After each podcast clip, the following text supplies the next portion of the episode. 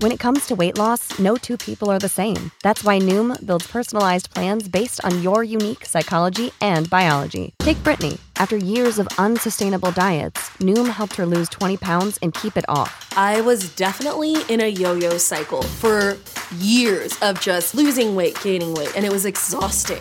And Stephanie. She's a former D1 athlete who knew she couldn't out-train her diet, and she lost 38 pounds. My relationship to food before Noom was never consistent. And Evan, he can't stand salads, but he still lost 50 pounds with Noom. I never really was a salad guy. That's just not who I am. Even through the pickiness, Noom taught me that building better habits builds a healthier lifestyle. I'm not doing this to get to a number. I'm doing this to feel better. Get your personalized plan today at Noom.com. Real Noom users compensated to provide their story. In 4 weeks, the typical Noom user can expect to lose 1 to 2 pounds per week. Individual results may vary. Hello, everyone. This is the Outlaw John Rocha with Steve Morris. Hello. And this is our live preview that we like to do for films every once in a while. And today we are doing a preview for part one of our exploration of 1982's Gandhi, an incredible film starring the great Ben Kingsley that won 8 Oscars, including Best Picture, Best Actor for Ben Kingsley, and Best Director for Richard Attenborough. Steve, what are your thoughts on Gandhi initially? Well, what are my thoughts on Gandhi? Jesus, John. Keep it quick. It's only a preview. This is my biggest thought. I want to thank you for suggesting that we do this film. I know it's one that you love, because this is the privilege of doing the Cine-Files, is that you gave me the privilege of deeply studying one of the great humans ever to live on the planet Earth. And so I am truly in awe of this person. Yeah. And this is a remarkable film. Those are my brief feelings about Gandhi. Absolutely. A remarkable film that still holds up all these years later. 40 years later, Steve, we're on the 40th anniversary of this film coming out, and a film that feels just as topical, sadly, as it did back in 1982, going back in time to the through the early 1900s, into the 1920s, 30s, and 40s. And what feels now, what seems to be going on in our world now. So this is a film that definitely checks a lot of our boxes and gets us going intellectually. So we're very much looking forward to talking about part one of Gandhi this week. Also, our short is happening this week as well. We've got a short coming out talking about Matt Damon's performance in Rounders. I texted Steve and I told him, Steve, I don't think we talked enough about Matt Damon, and he said, well, let's turn on the mics and have some fun talking about his performance there. So that's our short for this weekend. Where can people purchase the movies we talk about here on the Cine-Files, Steve? Well, not only can you buy or stream every single movie we've ever reviewed on Cinefiles.net, but you could do all your Amazon shopping there. Just go to Cinefiles.net, click on the links, and if you start there, we get, I don't know, a half a cent off of every time you stream the movie, but those half a cents add up until they get up to real nickels and quarters. So please, please, please go do your shopping through Cinefiles.net. And if you decide to buy, you know, that new OLED TV, that actually would be more than a couple of pennies. And and it doesn't cost you anything. It's just using that website to start your shopping trip at Amazon. There you go. Do that and come and join us this Friday for part one of Gandhi. We will not strike a blow, but we will receive them. And through our pain, we will make them see their injustice. And it will hurt, as all fighting hurts. But we cannot lose. We cannot. They may torture my body, break my bones, even kill me. Then they will have my dead body. Not my obedience.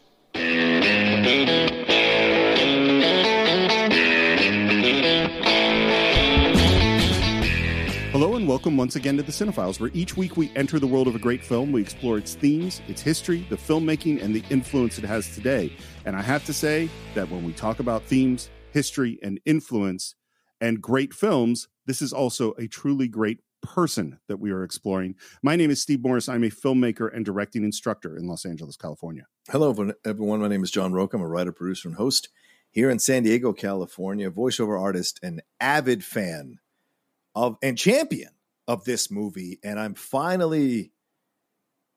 happy that we're finally discussing this film after 6 years. And I can't wait to dive in deep with my co-host and my friend, Steve Morris. But before we get into the film, we want to talk about one thing, which is that our supporters on Patreon are what make it possible for us to continue to do the Cine-Files. And we wanted to say right up front that we would love you to join that community.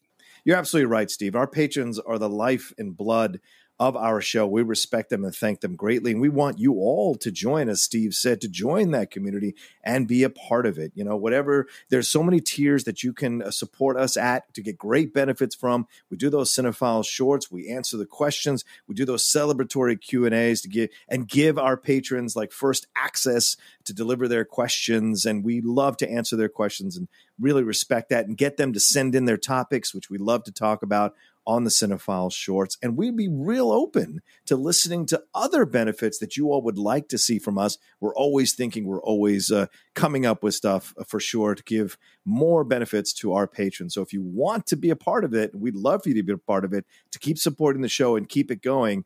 Please join us on the Patreon. And if you're at a certain level, think about going to the next level in your support for the patronage here of the Cine-Files.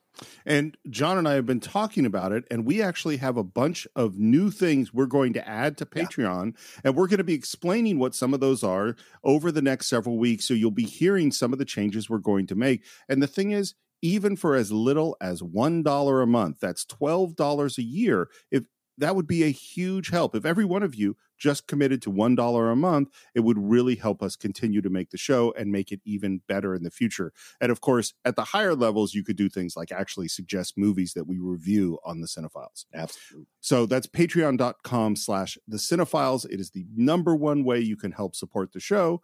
And speaking of the show, John, let's talk about Gandhi. Let's do it.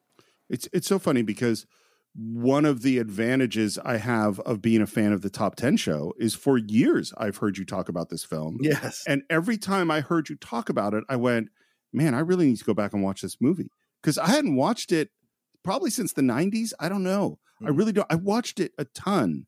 You know, if we talk about how we came to the film, I think I saw it in the movie theater, and I watched it a ton as a young person. And I didn't know how deeply influential this film was to my whole way of looking at the world. And you know, I said this, I think, in a preview, is that doing the Cine-Files gives me what I will call the true privilege of learning and researching and studying. And I'm telling you, John, the deep dive I went into Gandhi might be deeper than anything I've done in the entire history of the Cine-Files. Yeah, so welcome to the month of Gandhi. No, I'm just it's probably true. It might be 4 parts. We don't know. It might be 3. But yeah, certainly that's no surprise to me, Steve. This is an incredibly interesting human being, a complex human being, fascinating human being who accomplished so much in such a little amount of time and led to a sadly tragic ending. You know, we talk about assassinations and we mention Malcolm X, we mention Martin Luther King Jr., we mention Bobby Kennedy, John Kennedy, and we rarely mention Gandhi in that mix of assassinated leaders, because he is, you know, he's from India, an Indian, and so we don't necessarily connect that to our American thought processes. But his assassination was just as devastating to the world as any assassination that we can speak about here on our shores, and because of what he symbolized, because of what he stood for, because of what he fought through in order to achieve what he achieved. And we're going to do our best on this show to break it down, to respect it, to present multiple points of views on the issues that come up, the historical aspects of this film as well. And I imagine, Steve, you've done enough research to maybe even, we might even approach this in a Braveheart kind of way, where we show certain liberties that were taken, certain things that were moved around possibly in the film as we go along. I tell you right from the beginning, it's not going to be Braveheart. Okay. Because really, I mean, yes, did they combine a few characters? Did they move a few events a tiny bit? Yeah. This movie's actually quite accurate, I would say. Yeah. And I'll say something else, and I've been thinking about this, is, and maybe this is an unsurprising spoiler about how I feel about this guy, but I think he might be, if you're going to list the top 5 greatest humans ever to live on the earth, in my opinion, from my knowledge, Gandhi is in that list. And honestly, I can't figure out who else to put it. The only other person I can think of, and this is not good versus evil, this is just in terms of their influence on the world. The only other person who I think is a comparable came from nowhere mm-hmm. to do a thing that was beyond anything that had ever been done before is Genghis Khan. That's the only other person I can think of, because everybody else, if you think about Alexander, Julius Caesar, they all could, you know, Alexander was a prince who already, his dad was already conquering things. Julius Caesar is part of the, you know, Rome, like these, whereas both Gandhi and Genghis Khan come from nowhere, like, and have nothing behind them, and then do these unbelievable things. And I'm going to walk into a little bit of a minefield here and say, we don't have the civil rights movement. I don't think that's a minefield at all. Okay. I 100% agree. Yeah. We don't have the civil rights movement and how it came to be in our country without the influence of Gandhi on Martin Luther King Jr. And if you haven't seen this movie, or if you just saw for the first time and you're seeing all these things, I would not be surprised for some of you if it actually opened your eyes to how historical the steps that Martin Luther King Jr. took here to bring about civil rights in this country and to fight for the African-American community in this country. It's very connected to what Gandhi did. And I think Martin Luther King even spoke about how much Gandhi influenced him and his approach. And I think the film does an excellent job of showing the seminal moments in Gandhi's history when those actions were really put to the test and he stuck by his principles of nonviolence in the face of so much anger and violence. And I don't know, just like the death of John Kennedy, the death of Martin Luther King Jr., I don't know how our world would have been different and changed, and maybe for the better, had he lived for longer to influence the political machinations of the world of India. It's certainly an interesting what if. I mean, we know he was on his way to Pakistan. Yes. At the end of the movie. Yeah. John, how did you first come to Gandhi? My dad took me. I mean, this was the beginning of the, you know, there are stages when you become a cinephile, right? And this is where I was beginning to see that I had an intellectual curiosity. I mean, I'm 11, 12 years old when this thing comes out. So I have started to develop this intellectual curiosity of these figures in life. And I just had a natural proclivity for it. So when this trailer happened, I talked to my dad. My dad's like, yeah, we're definitely going to go see it. He knew about Gandhi. He read about Gandhi when he was growing up. And so there was a definite interest. I think the whole family went because, I mean, we're all young kids at the time. And I think the whole family went to see this movie, right? And this is 1 year after Chariots of Fire. So my Anglophile nature is being fed here because he is a British-influenced lawyer and trained lawyer here, and Ben Kingsley has the British accent, a lot of British actors in this movie. So this was when I was beginning to grasp and enjoy epics in movies and enjoy intellectual pursuits and philosophies in movies, and also these historical figures in film. So I remember this put the hook in me, and I have owned every version of this movie ever since. I had the double VHS, I had the DVDs, and I just recently got the 4K in a Columbia Pictures collection to watch. And so I have always revisited this film once every couple of years to remind myself of how great of an epic this is and how quickly this epic goes by, how quickly 3 hours and whatever minutes speeds by when I watch a film like this. And if you're interested, that 4K version is absolutely beautiful with tons of bonus materials. And the best place to get it would be at cinephiles.net, where you could buy or stream Gandhi, but you could also pick up this incredible collection. John, would you like to hear a little bit of pre-production of this film? I would absolutely love it.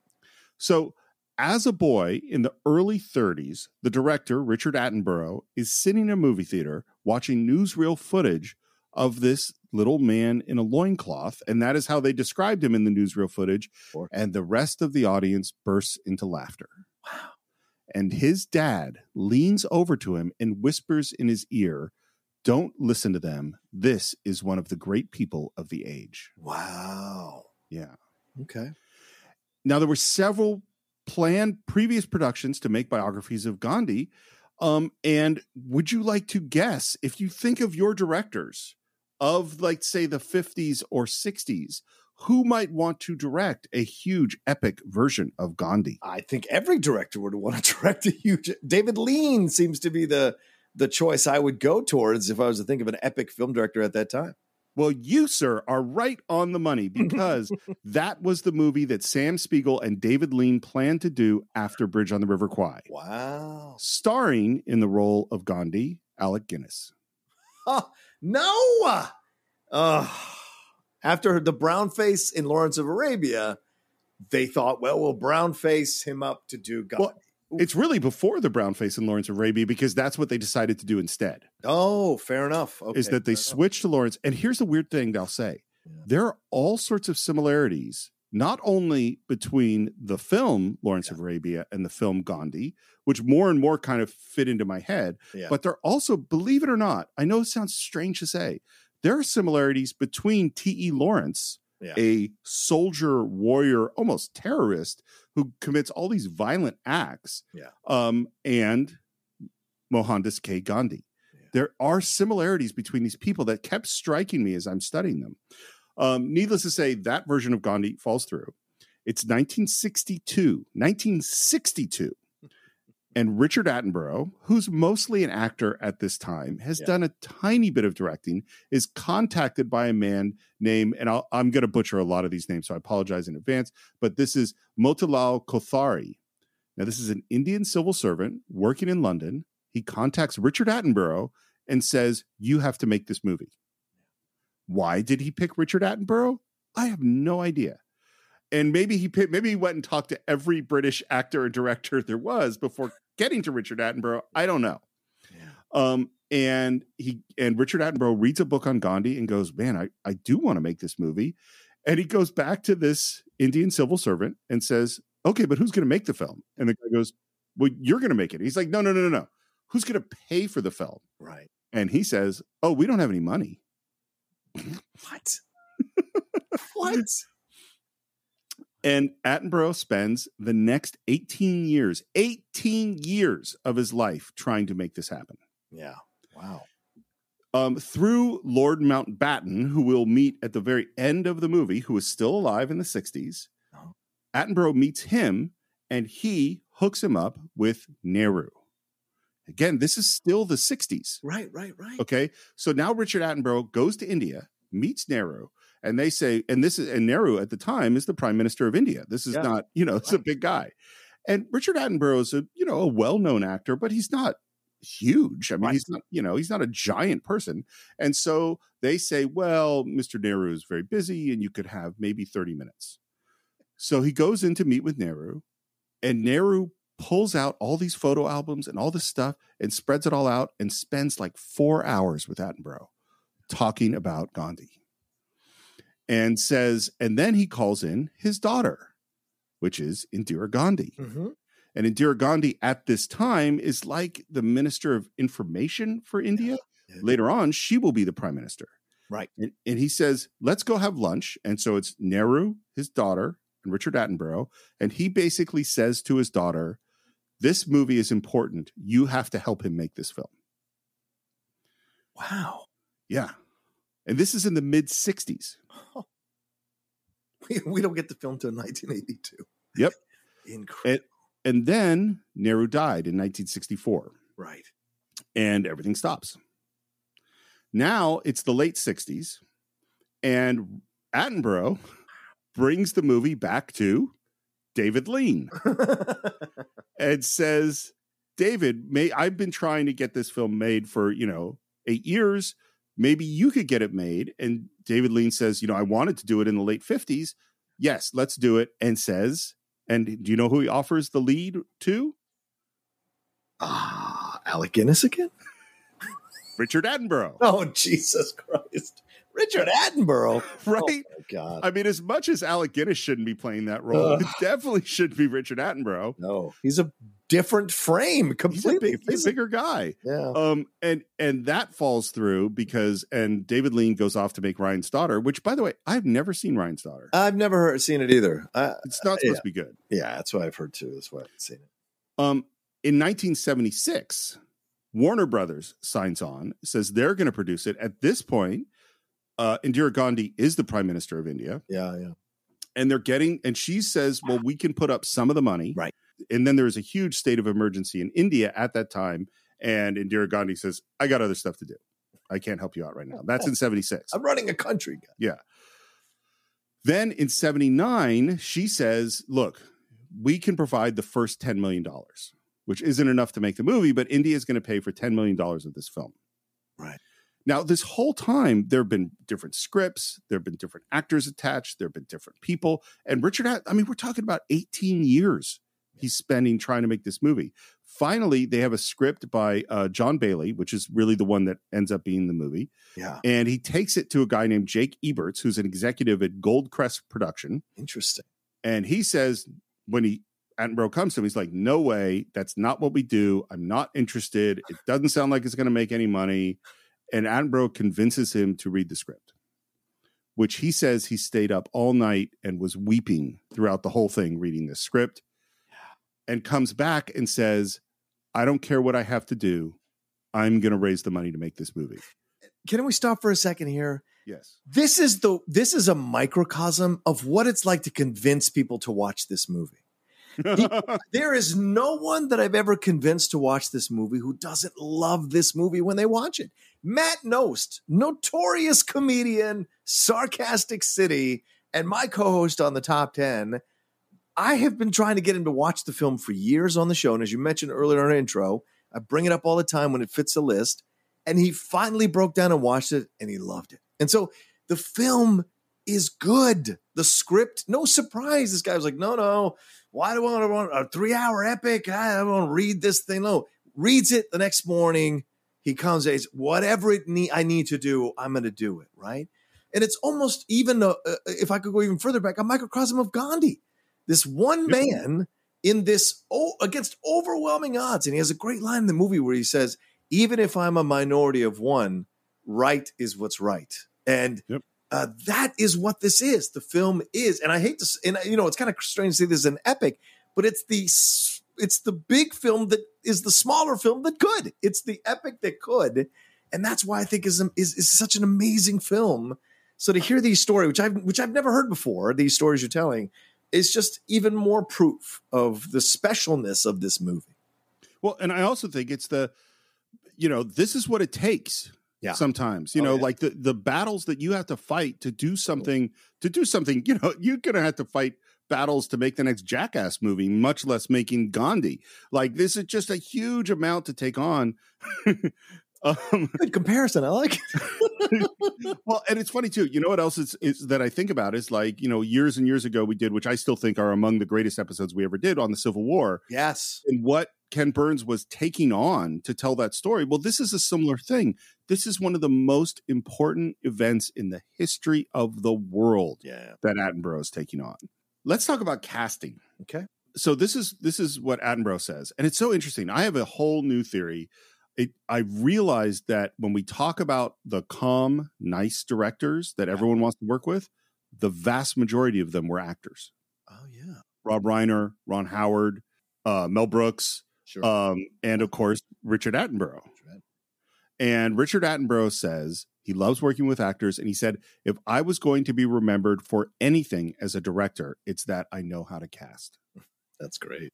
So obviously there is one part that is critical to casting, right? Martin Sheen part. You're right. Martin Sheen. It's all about Martin Sheen. And Richard's son goes to an RSC, Royal Shakespeare Company, production of Hamlet. Ooh. And playing Hamlet is Ben Kingsley. Oh my God. I would have loved to see Ben Kingsley. Right.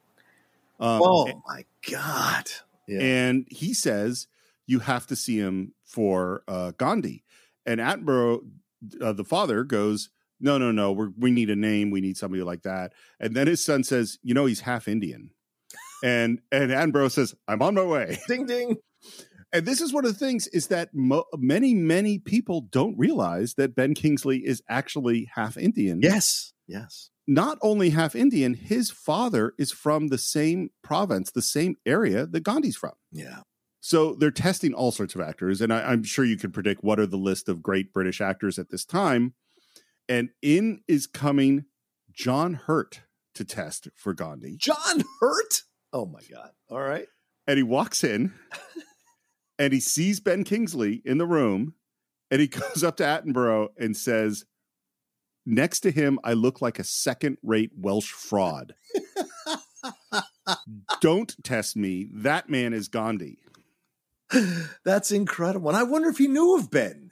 I would think so. Acting English circles, maybe. Who knows? Ben Kingsley did a tremendous amount to prepare for this. Sure. Oh my God. First, yeah, he went vegetarian. Not just vegetarian, but what Gandhi's vegetarian diet is, which is extreme. Method. A, to lose the weight. He slept on the floor for months. He learned how to spin, which was very difficult. Yeah. And he continually laid out in the sun because he didn't want makeup. He wanted, you know, he's half Indian, but he's been living in London for his whole life. He needed to bring back that color into his skin. You should see my white legs right now, please. It's true. I've been in the house for so long, for 2-3 years because of COVID. I'm not brown at all. Yeah, I hear it. I feel you. Are they going to take away your Latino card? That's right. Yeah, I feel you, Ben. And this is the thing, too. I'm going to say it right up in front. So Ben Kingsley was 36 when he made this film. Wow. He has to play between 27 and his late 70s. You have brought up many times the great performances of aging. Yeah. One of them, obviously, we talked about was Orson Welles and Citizen Kane. I know you've brought up Nigel Terry and Excalibur. Yes. We just did one, which is Denzel Washington as Malcolm X. Mm. This might be the best.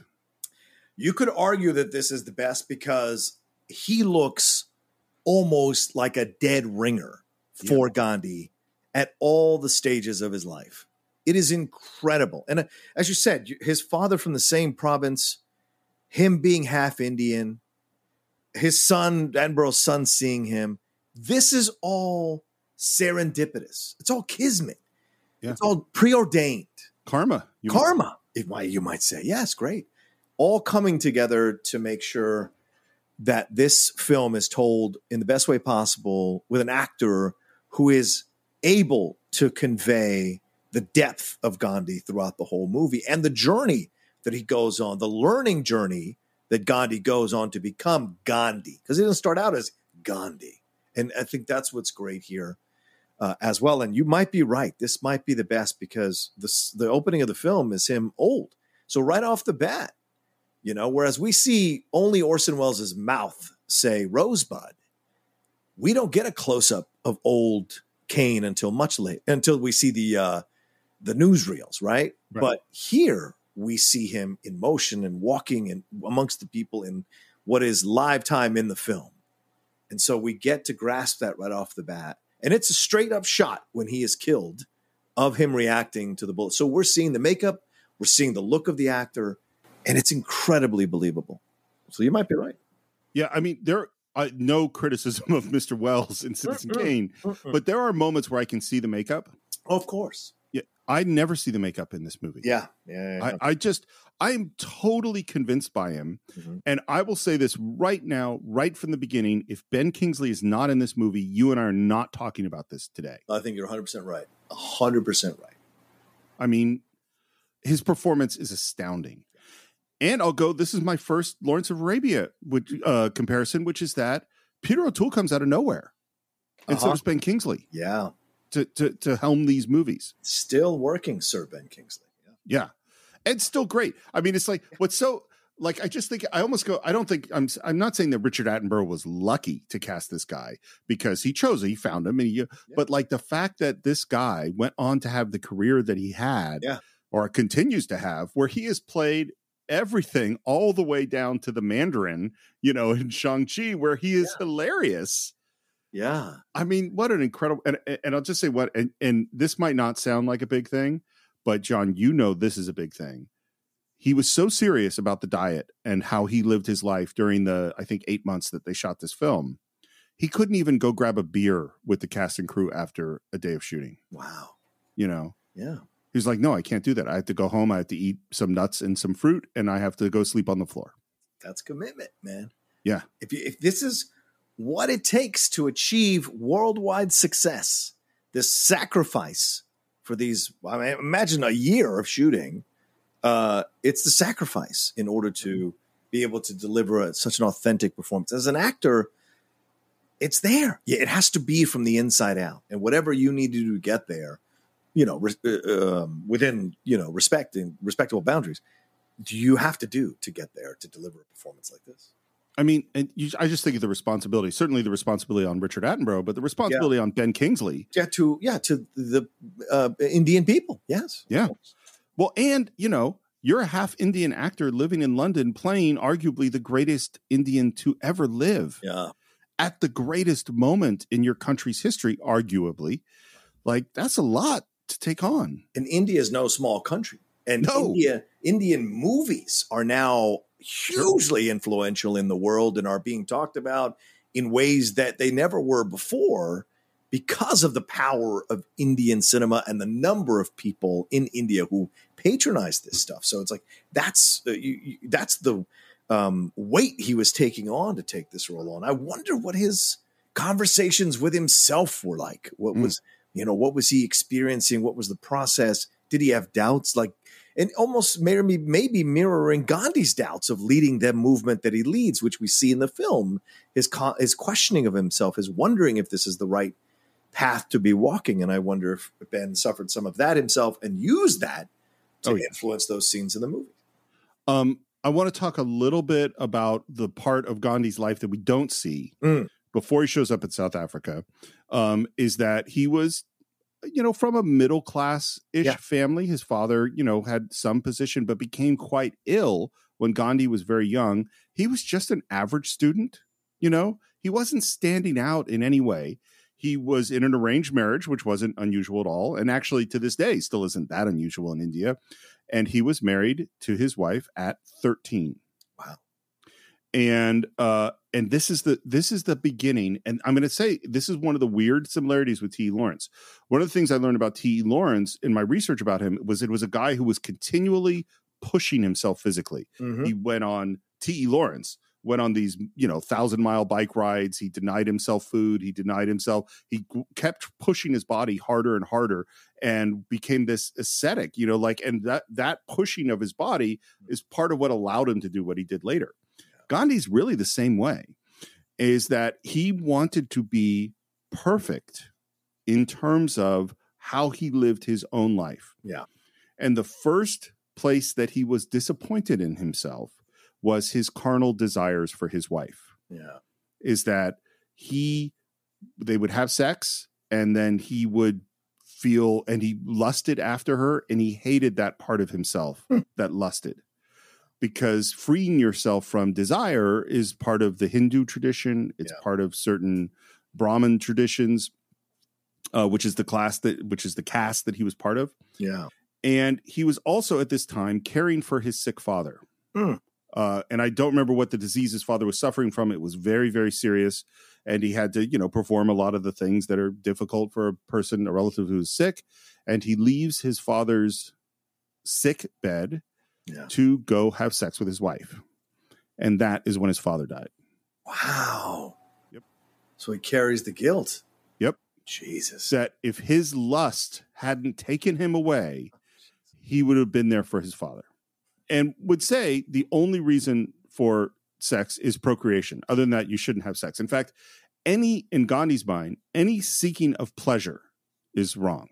Well, look, it worked for George Costanza for that one. I totally understand.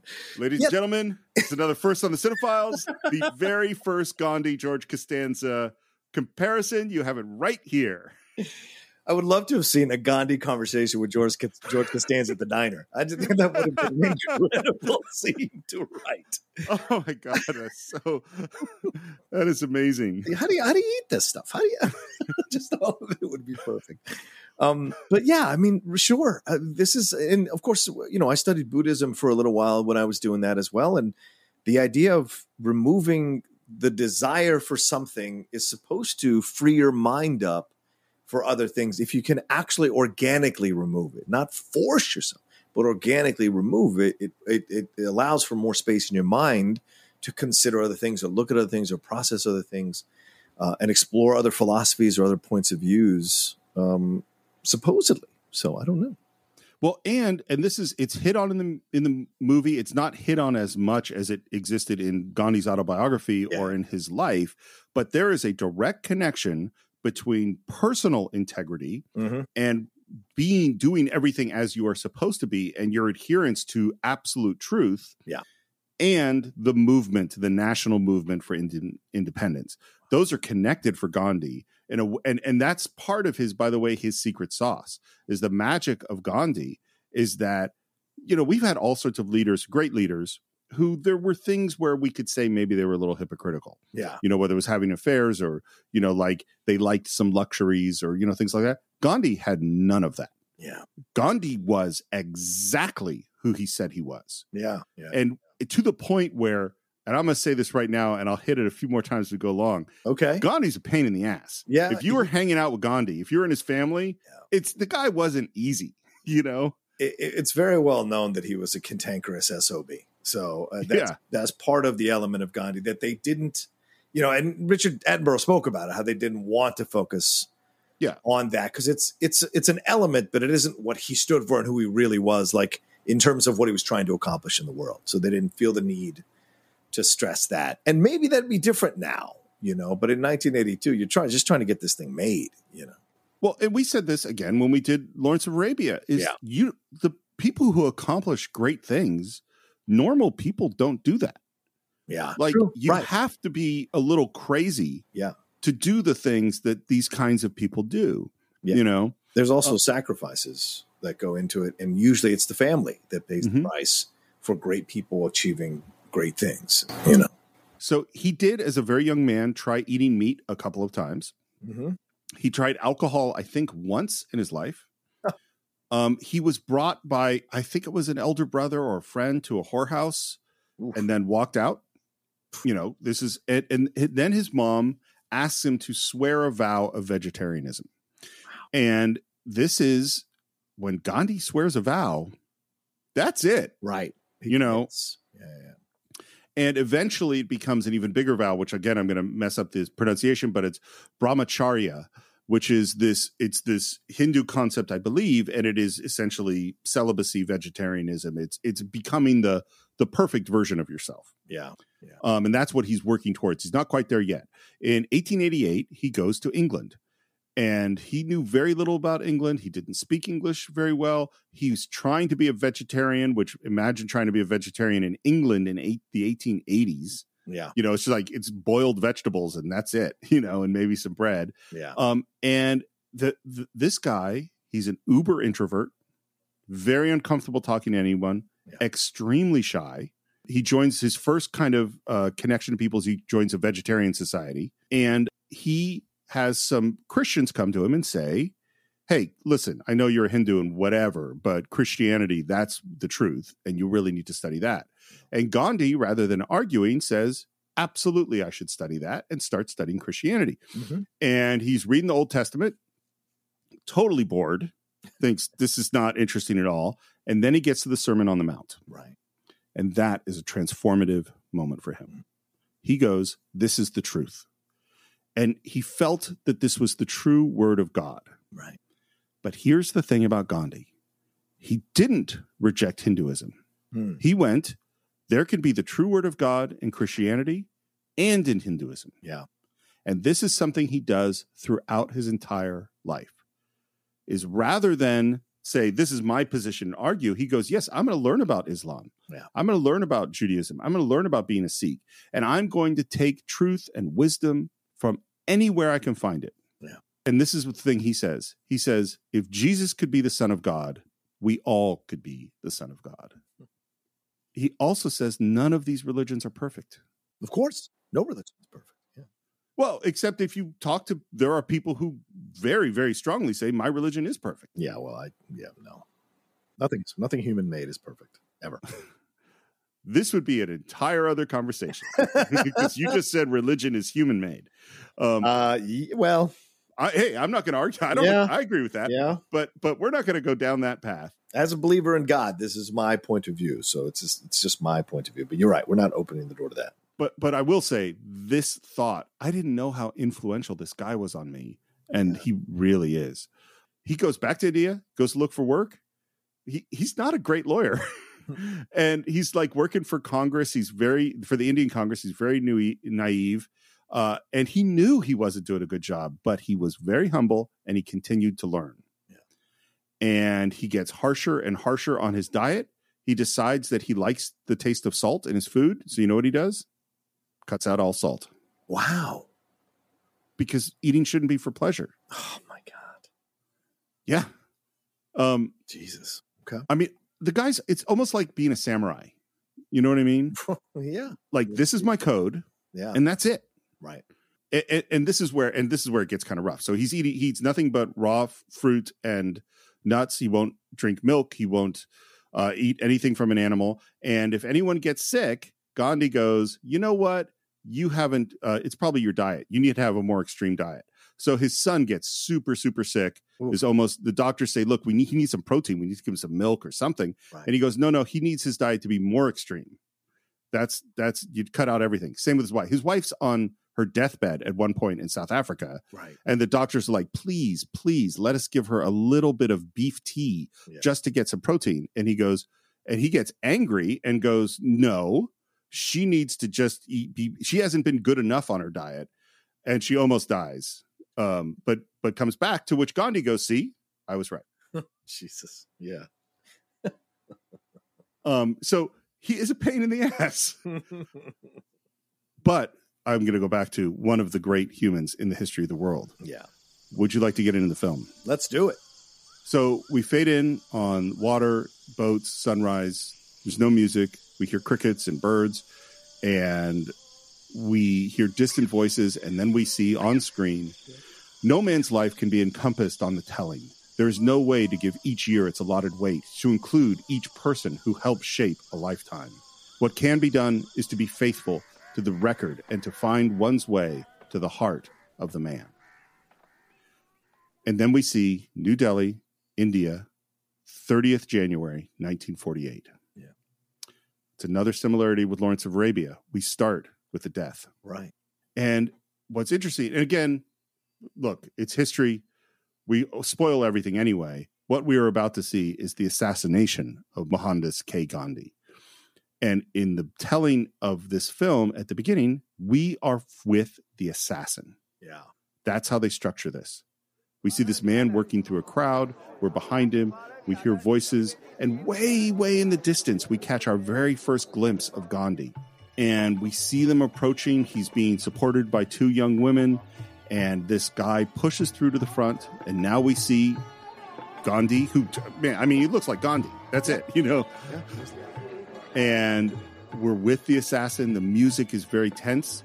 By the way, the score is from George Fenton, is the composer, with Ravi Shankar. Oh, that's great. Ravi Shankar is the guy that George Harrison met to learn how to play the sitar, the most famous sitar player of India, as far as I know. And we see this man put his hands up in prayer, drops to Gandhi's feet, to kiss his feet, which is a sort of traditional sign of respect. And as they're all reacting to that, he stands up quickly, and it happens so fast. Oh, God. Oh, God. I remember this moment standing out. And listen, what you just brought up is a really excellent thing to bring up. The Attenborough, I know how to cast. Even a small role like this, they cast the perfect actor. He has a slightly evil look on his face. Just his natural face has a slightly evil look. And so we see him kind of navigating things as he's rolling through all these people. And there's two other people behind him who have equally angry looks. And I wonder if they're part of the threesome that are going to show up. And anyway, he is there. And then, and I think what's genius about this direction here is we see right off the bat him from a distance. As you said, we're seeing from his perspective. This is what it feels like. You're just one of the masses seeing a man like this. But slowly but surely, we get closer and closer to him. And when he bows down after having the back and forth with him with the raised hands, he gets up. When he gets up, he knocks over the bowl. And the sound of the bowl, I think, is so essential to this moment because it jars you. And then, boom, come the gunshot. So you're already unsettled by the bowl and the quick movement of this guy. And then, bam, the gunshot. So it's a perfect way as an audience member. As a perfect way to grab the audience member by the lapel and go, you're going to pay attention to this movie. And I think it's a smart decision. And it had been a while since Lawrence of Arabia. So starting with an assassination first it was a nice thing to borrow from Lawrence that really worked for this movie, because now we know the ending. And so a tinge of sadness goes through the entire movie as we watch it, because we know where it ends up. So it's very smart, because I guarantee, Bob, Steve, there were not a lot of people that knew the story of Gandhi before they went into the theater to watch this movie, I would imagine. Well, and this is part of why Attenborough chose to do it this way, was he wanted to bring people in and make them understand what was important about this guy. Yeah. By the way, there was a lot of resistance to him making this film. There are a lot of people that said, this shouldn't be made by a British company. This shouldn't be made by a British actor. It's not a British director. It should be an Indian film. They thought there were going to be protests. The prime minister, previous to Indira Gandhi, said that he would fast unto death to prevent this film from being made. Yeah.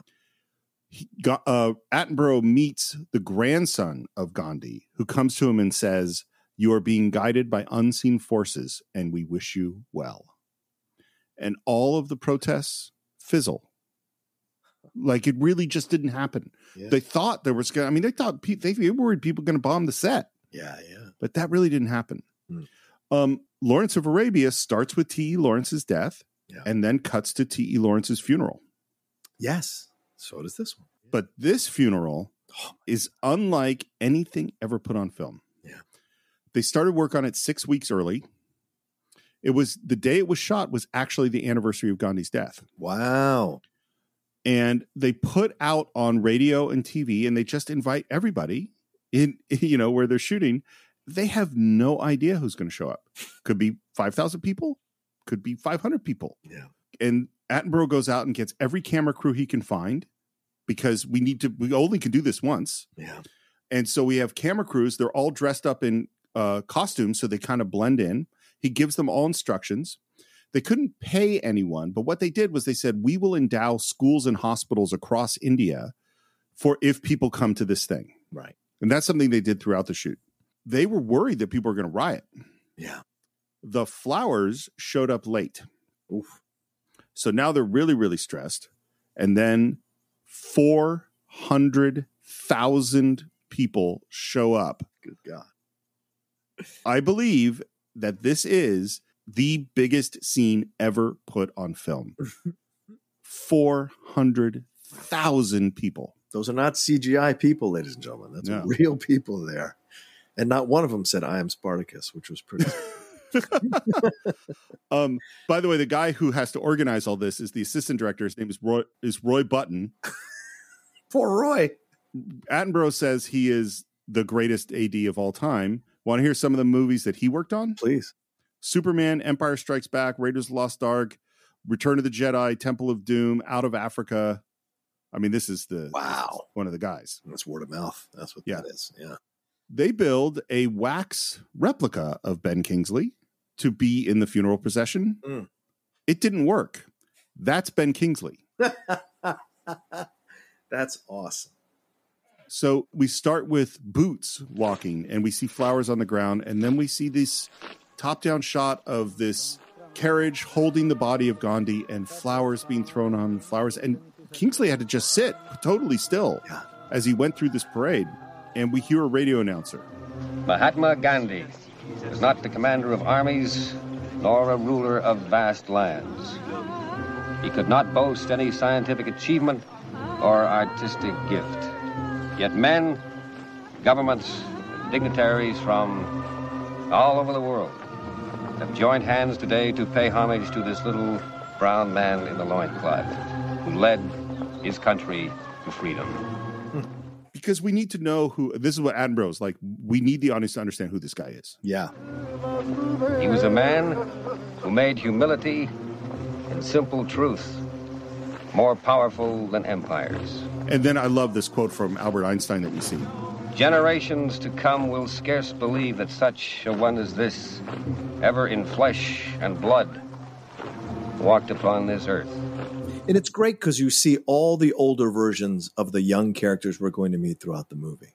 Like a little preview of all these essential people in the movie to Gandhi's rise. And then we cut to, again, it's much like Lawrence of Arabia. Now we go back in time to him as a young man, an unimportant young man. And we were in South Africa in 1893. So how this happened, by the way, he's working for the Indian National Congress and not doing very well and not making a lot of money. And his older brother is like, look, we paid to send you to England, dude. Like, you need to start making some money for the family. And he gets this offer to go to South Africa. And really, from my reading, he went for the money, he wasn't doing that well. And that's where we find him in South Africa.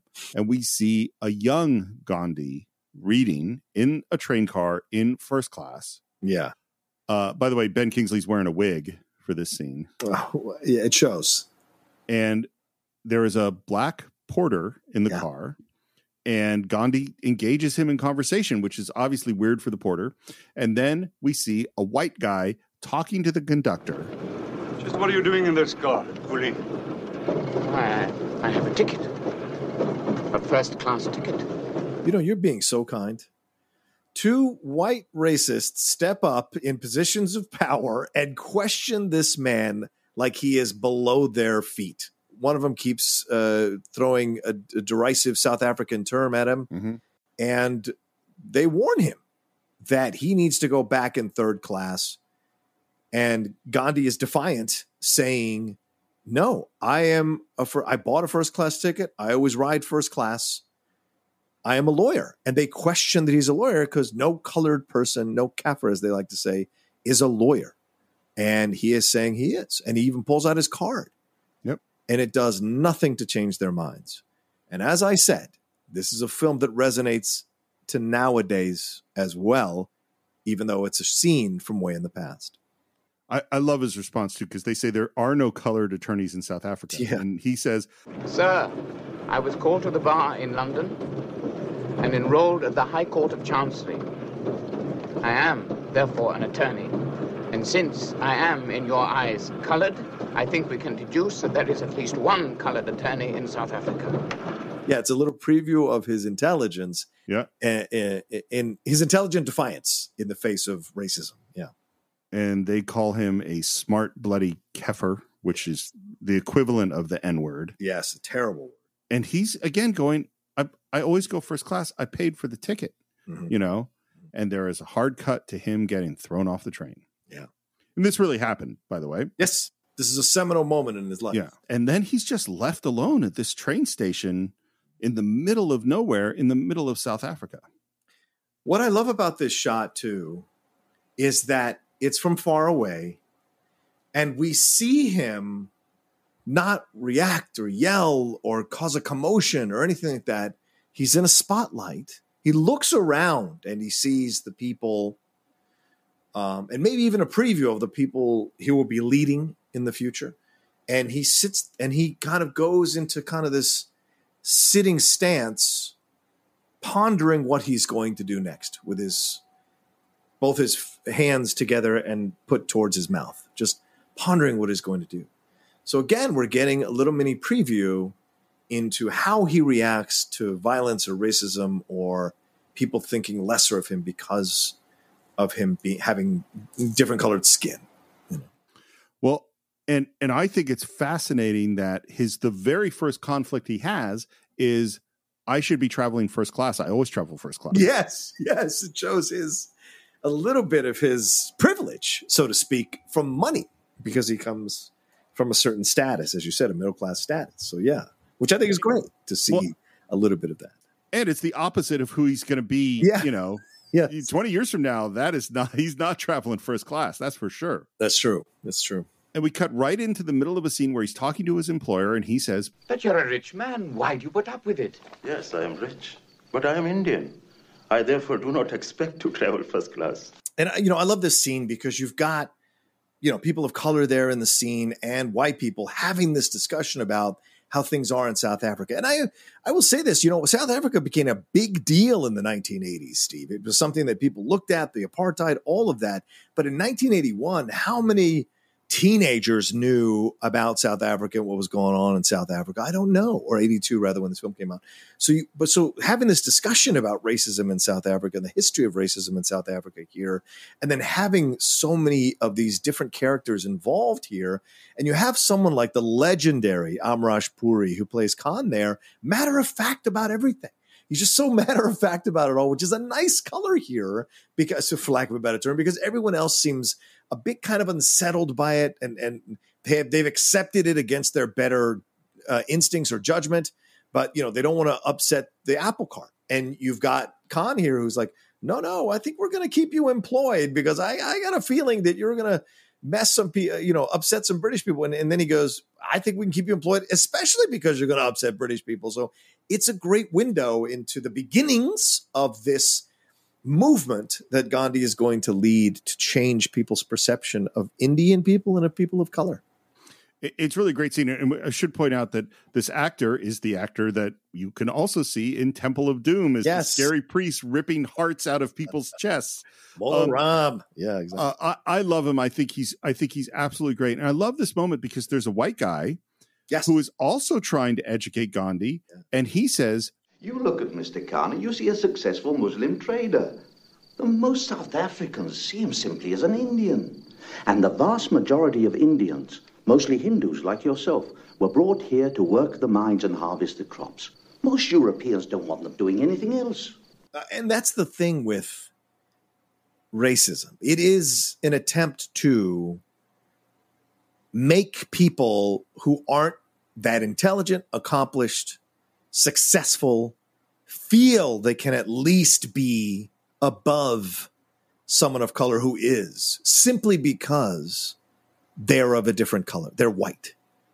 And that is always jarring for me to see. This scene never doesn't affect me when I watch it in the back and forth, because these are intelligent men.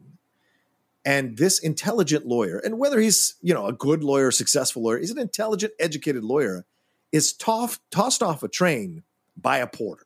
Yep.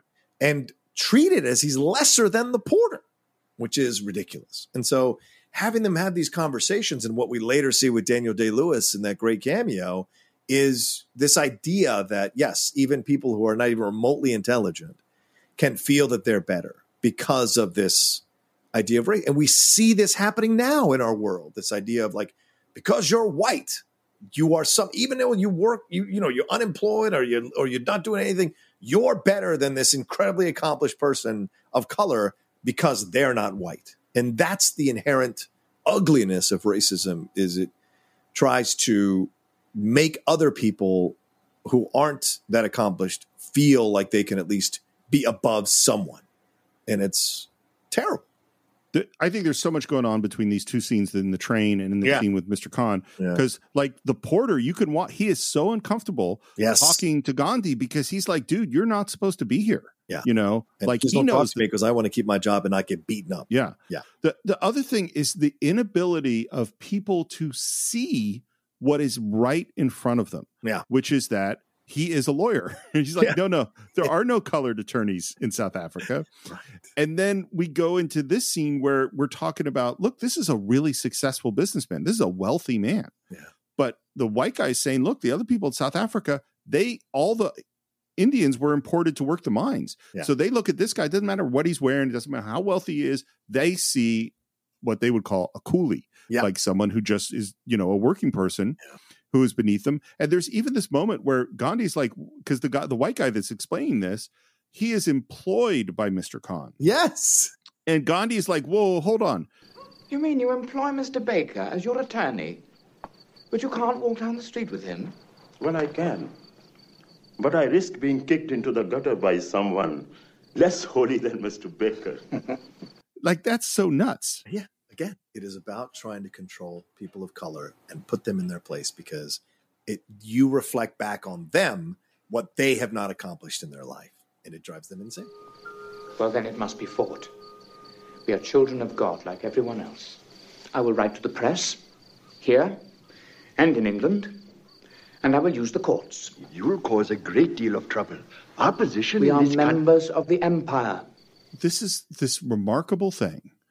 How often do businessmen who want to make money put their businesses in situations where they're going to lose money? Yeah, very rarely. Unless you're Warner Brothers Discovery. Very rarely. Very rarely does that happen. And yet this guy, Mr. Khan, in one way, he is the true... Without Khan, They're gone. Without him, there's no Indian independence, because he had to risk his business to say, I am happy. He says, as you said, I'm sure our community could keep you in work for some time, Mr. Gandhi, even if you caused a good deal of trouble. Especially if you caused a good deal of trouble. He wants it to happen. I mean, this guy's going to end up in prison. Yeah. For supporting Gandhi. Outside's a little bit later. We see Gandhi with a mustache. There's police there. There is a very, very small crowd. There's the English reporter. I told you he'd come. You also said your article would draw 1,000 people. At least some of the Hindus brought their wives. No, I asked my wife to organize that. And this is our first glimpse of Gandhi's wife, which is Kasturba Gandhi is her name. And the actress is Rohini Hattangadi, a well-known Indian actress. And, you know, we talk about Ben Kingsley's aging transformation. Yes. Hers is amazing, too. Absolutely. She's incredible in the film. Incredible in the film. Gandhi, for his first many speeches, starting in England, he would write a speech and then totally be incapable of speaking in public and hand his speech to someone else. That's how shy he was. He was super, super shy and introverted. And I think Ben Kingsley does an incredible job of showing that evolution. We do not seek conflict. We know the strength of the forces arrayed against us. Know that because of them, we can only use peaceful means. This is the beginning. Mm-hmm. By the way, some people said, well, he read Walden and Civil Disobedience from Thoreau. Mm. The evidence seems to be that he didn't read Walden and Thoreau until after this started. Wow. Is that he had been in South Africa doing nonviolent resistance, non-cooperation for a decade before he read Thoreau. I'm not certain of that, but that seems to be what the evidence says. So this is this. I just want to pause to point out that this is an entirely new idea. Yes. Like, we don't have the strength to fight you. Therefore, the only way we can fight you is peacefully. The symbol of our status is embodied in this pass, which we must carry at all times, but which no European even has to have. And what they're going to do is burn these cards. And as soon as the police see it, they are angry because this is government property. Or so they claim. Yeah. What's great about this, too, as you mentioned, Steve, we see him try to read his speech. And his speech is excellent, right? The wording of the speech is excellent. So he's stumbling around. He's clumsy. He's awkward in the speaking of the speech. Speak the speech trippingly, I pray you. And then he swings. And when he puts the card into the fire, he's a timid little guy. Like he's almost like he moves around the flames of whatever you call the invisible flames of the fire to put the pass in there. So even the moment isn't a defiant moment of grandstanding. Mm-mm. He's very much like, this is the right thing to do, but I'm still an awkward, nerdy, antisocial, shy guy. So, I have to do it in this manner. And then Khan takes the speech over. And which I love. Which is great, right? He said, you have a lot to learn about inspiring Hindus, I think he says. And then he delivers the speech with much more gusto and firmness. And he goes over to throw the pass, and that's to throw the pass in the fire as well. And that's what inspires the police to come down. Once again, people who here come in and they are wanting to control a crowd here with violent means. And it's incredible what this leads to in the progression of the scene. Those passes are government property, and I will arrest the first man who tries to burn one. And Mr. Khan holds out that pass, looking right at him, and drops it in. And they go and they arrest him. Yeah. And then Gandhi, who has the whole box of passes, walks over and starts burning them. Yeah. And they strike him with their sticks. Yeah. And this scene is incredible because he goes down, he's in pain, and he starts to reach up to burn more, and the cop hits him in the arm, and then he cradles his arm, and we're like, okay, that's going to be it. No, it's not it. He is going to keep doing it no matter what happens, and they beat him. Stop. And he continues to burn those passes. It's his example of a nonviolent protest there for everybody to see. Yep. And even the police officer, which is great acting by that actor, it's in the small role, you see him completely unsettled by the fact that he is beating someone who is defenseless and is not fighting back. And there is that moment that flashes across his face of like, I've never seen this before. And why are you doing this? Why are you making me do this? Yeah. Right. And so it's a great performance there in that moment. And, it could have easily done a standard stuff of just looking at him angrily, but you see him question and almost question himself. Like, God, I've got to do this. And he hits him again across the face. Gandhi puts one more in and then passes out. So great.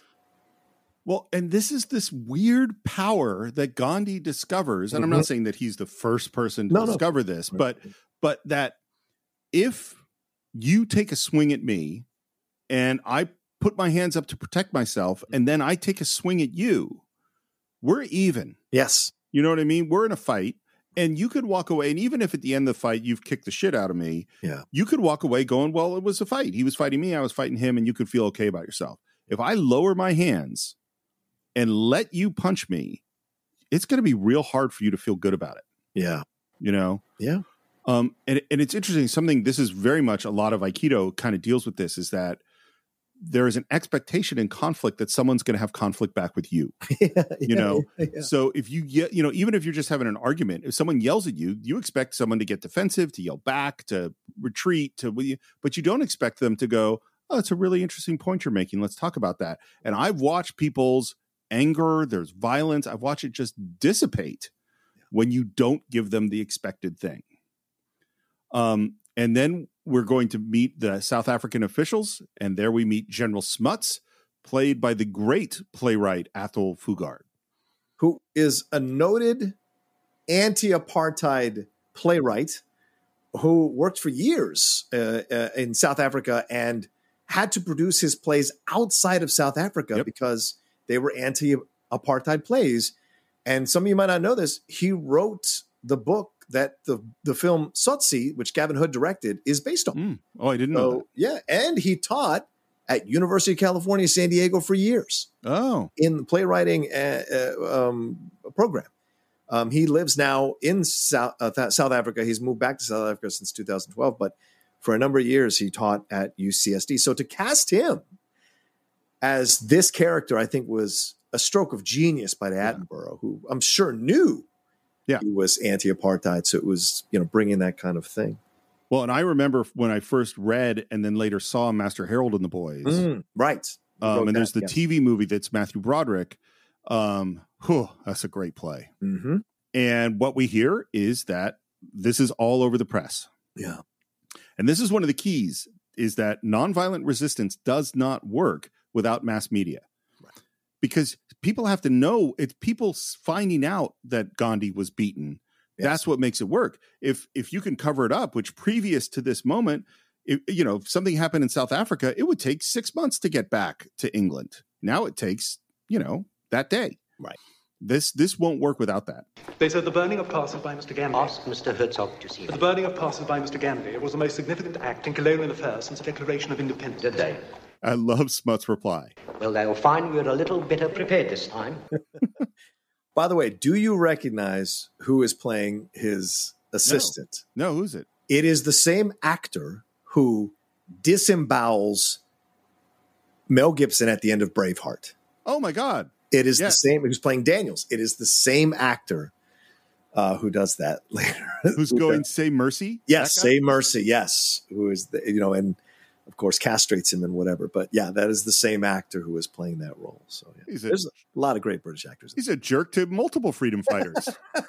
Well, he did give him a pound or a shilling for the taxi ride. So. Reluctantly. Yeah, true. Reluctantly.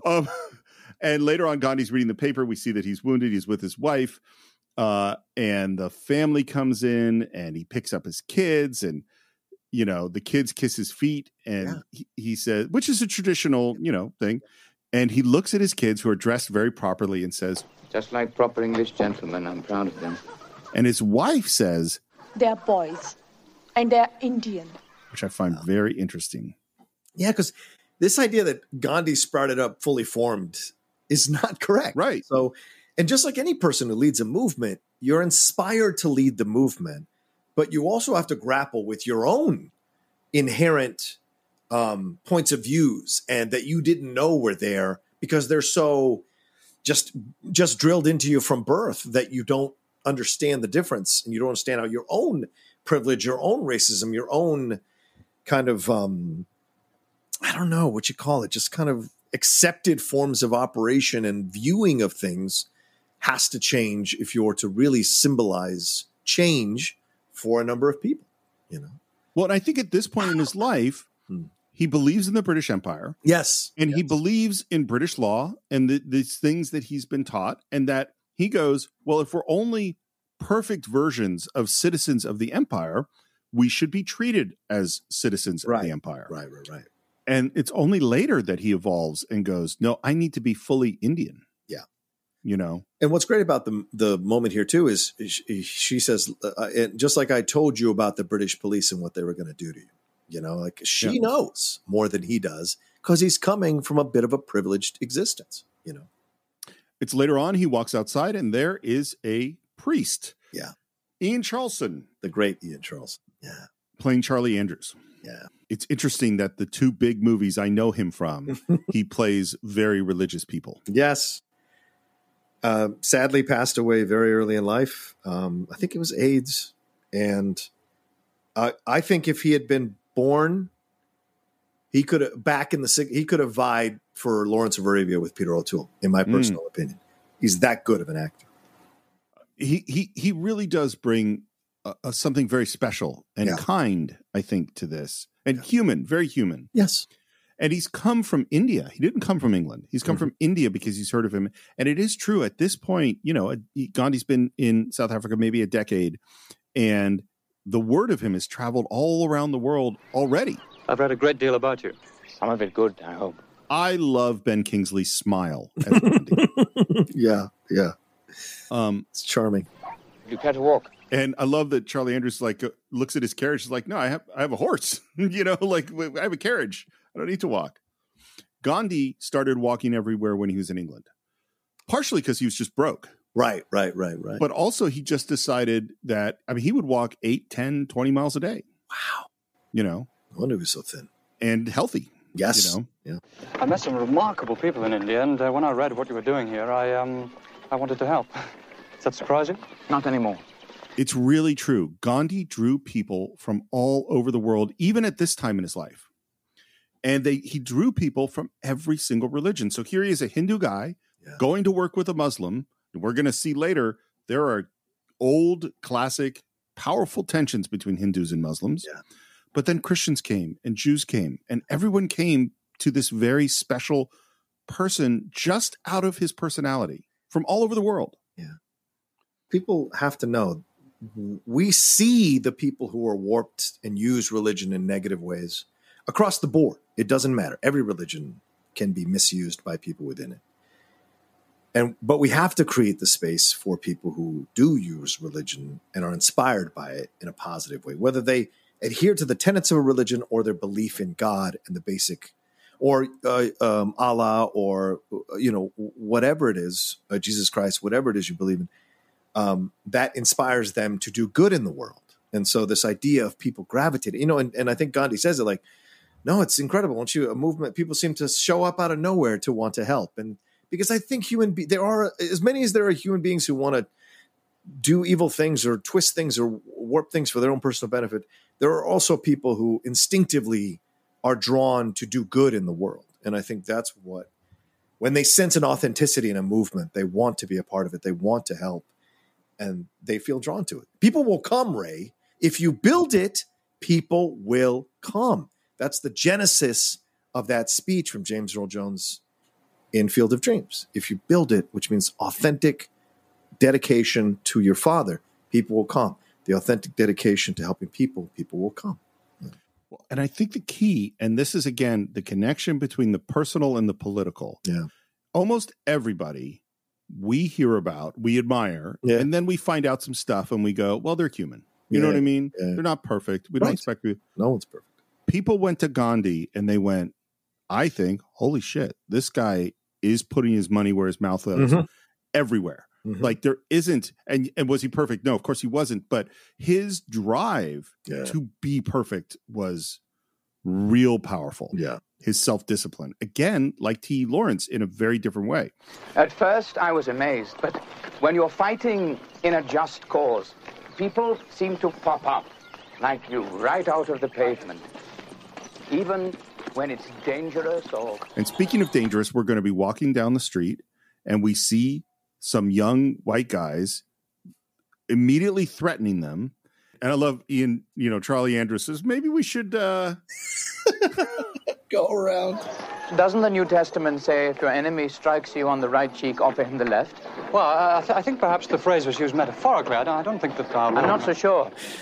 He seems legitimately scared, which is great. He's of course, like, oh boy, I don't think he was speaking literally. Well, and this is the thing. Yeah. Gandhi says, no, it was literal. Why not? Yeah, he says that is what I'm going to do. Yeah, yeah. And you can see what's interesting too, again, Ben Kingsley's performance is he's scared too. Oh yeah, totally. He doesn't want to get hit, right?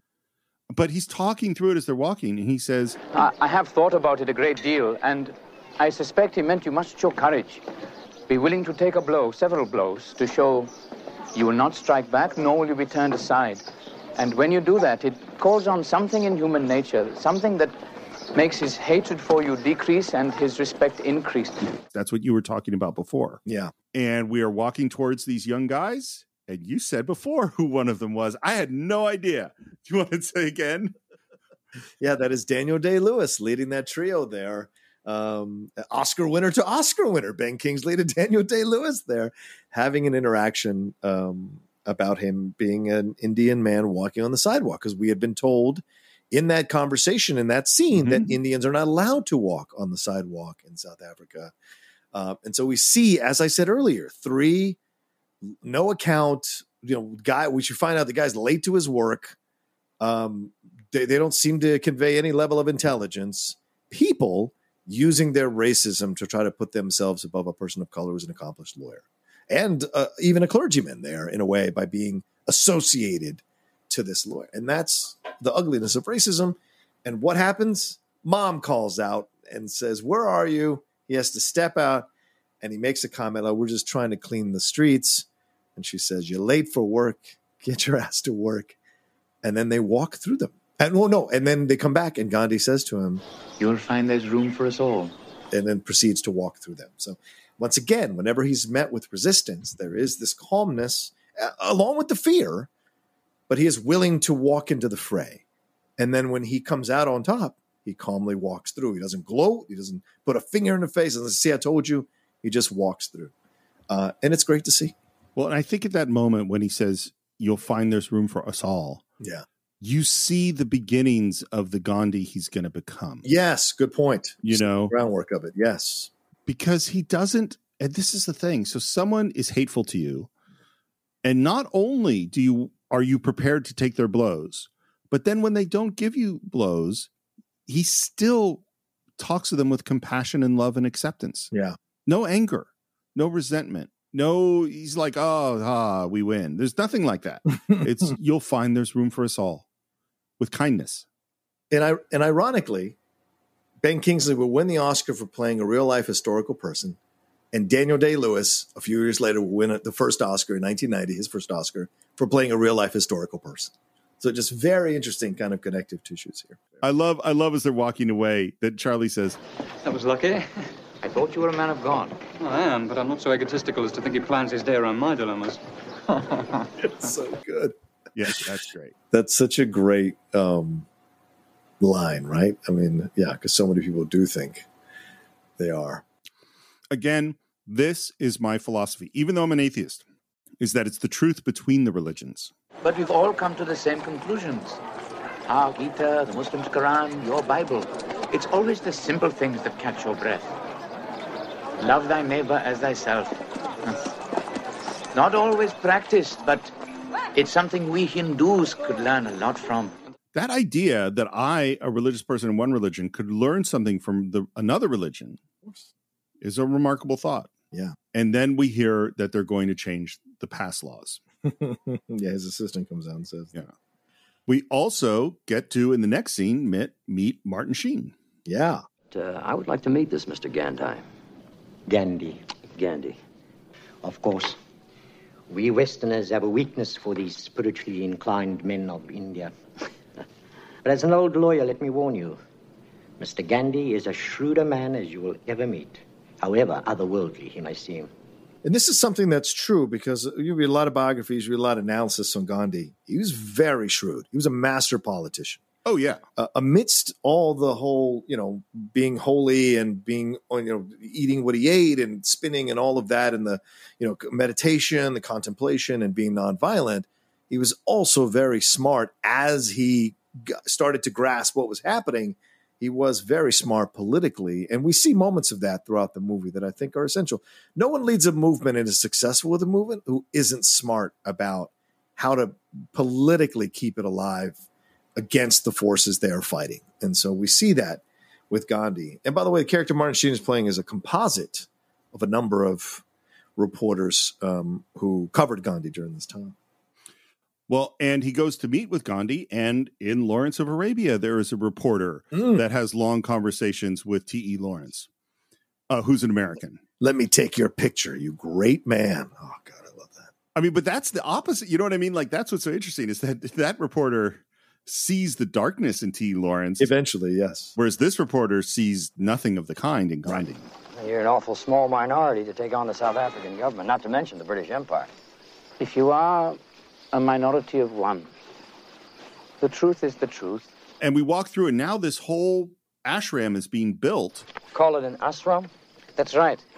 The word only means community, but it could stand for village or the world. You're an ambitious man, Mr. Gandhi. I hope not.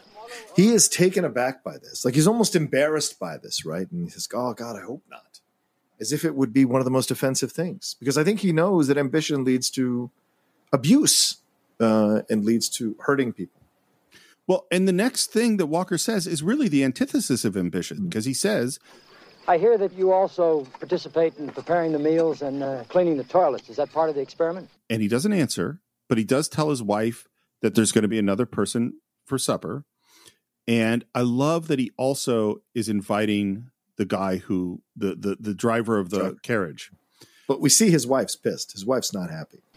Sora was sent to tell me I must rake and cover the latrine. You were in the army. My guess is at some point in basic, you had to learn how to dig a latrine. Oh, yeah, man, you do. And when you're out in, when I was in the reserves, when you're out in certain areas, you have to dig a hole in the ground, put the plastic bag in there, and then everyone takes their turn, like, kind of cleaning up that area, depending on if you did it last time or not, and all of that, and KP duty, all of it. Yeah, I mean, it's a matter of creating a sense of, like, no one's above the other. Not with the sergeants, obviously, but certainly with the grunts like us. Yeah, absolutely. But I love this scene. I love this scene. It is the work of untouchables. In this place, there are no untouchables, and no work is beneath any of us. I want to just stop for a second. Yeah. For those people who don't know, there was, and to some degree still is, a caste system in India. And caste in India is very much like race. It's different, but has the same sort of effect. Right. And there are, I think, 4 castes, and of which Gandhi was in the 3rd highest, which is the Brahmin caste, I think. And untouchables are the bottom caste. And they, from birth, are you're not allowed to marry an untouchable. They weren't allowed to pray in the same temples with other Hindus, and they were assigned to do all of the worst work there was. No freedom to go and do, to become a doctor or go to become a merchant. No, they had to clean out the latrine. And Gandhi, this actually, I would say, isn't accurate at this moment. Not that she didn't have to clean out the latrine, right, but this statement of, there are no untouchables and no work is beneath any of us. His feelings about untouchables had to evolve over decades. Right. He wasn't just so firmly formed. And even as, in the middle of his life, he was still like, well, we're going to keep the caste system. Of course, we can't get rid of that. Right. But we should get rid of some of the way we treat untouchables. And that was actually one of the big conflicts, was as his from both sides, because as his opinions evolved, the people, they weren't evolving fast enough for the people representing the untouchables, and they were evolving way too fast for most of India. Yeah, I think the way you have to look at great people is that, did they stick to their principles, their like foundational principles, but also were they willing to evolve as they garnered more experience? Because that's natural. Yeah. No one is created to lead a movement from birth. Okay. And that includes Jesus Christ. I don't want to get people mad, but Jesus Christ had to learn himself, had to speak, had to talk to people. If you believe in Christ, right? He had to make these connections and conversations. He had to go out in the desert, if you believe the story, for 17 years. So it's like, or 16 years, I think it was. So this idea that, you know, someone just sprouts up ready to lead is ridiculous. And I think it's great to see biographies that do show warts and all. And although they don't fully dive in, as Steve mentioned earlier, to the cantankerous elements of Gandhi, this scene, I think, is a fantastic scene to analyze, because he grabs his wife when she says she won't do it, and his wife is a little arrogant, and she plays it so well. The actress who plays the scene, you know, like then not, I won't do it. And he grabs her, and he's like, okay. And it's one of the first times you see him go into the lower register of his voice. All right, then go. You don't belong here. Go. Leave your arms around. Get out. All together, we don't. Go. Hand you the sheep. I'm your wife. And he breaks, and he says, what's wrong with me? Right? The pressure of this. And I think this is all so essential to analyzing and getting a window into their relationship, because they do love each other. Yeah. And if she even says to him, who are you to come? I knew when you were a boy. They may all kiss your ass, but I knew you when you were a boy, you know? And so there's that thing. So he has to evolve as the people around him have to evolve. And they have to find a way to exist in this new relationship, and these new parameters that are existing and changing and becoming real as they go on. And I think the scene really shows that. So by the end, there's this genuine love between them, affectionate moment where she does love him, and she understands it is a lot for him to take on. And then she realizes, I'm hurting him by not, you know, by getting caught up in my own points of views, my own arrogance, my own conceitedness about it. And I have to confront my stuff. And then she says, you know, I have to go rake and cover the latrine. It's a way of kind of finding the compromise through love. And it's a fantastic scene. It's an amazing scene. And I agree with everything you said. And I just want to, there's so much heavy lifting that this scene is doing. Yeah. Like you think, cause it's just a simple scene. It's maybe it's a minute. It's not long, maybe 2 minutes. And here, what are we getting here? We're getting this thing that we say, you know, Attenborough's fairly light in, which is that Gandhi could be cantankerous. He wasn't always that easy. Mm-hmm. He had very high standards and expectations that he had wanted the people around to. So we get that. We get the evolution of their relationship. Yeah. And, you know, and we also get, I mean, can you imagine if Lindley now suddenly went, I'm going to do this huge thing, and you have to come along with me on it. Right. And it's going to change every single aspect of our lives and require tremendous sacrifice and discipline. Right. And it's all encapsulated in this one scene. We have an arranged marriage, and you were a lawyer.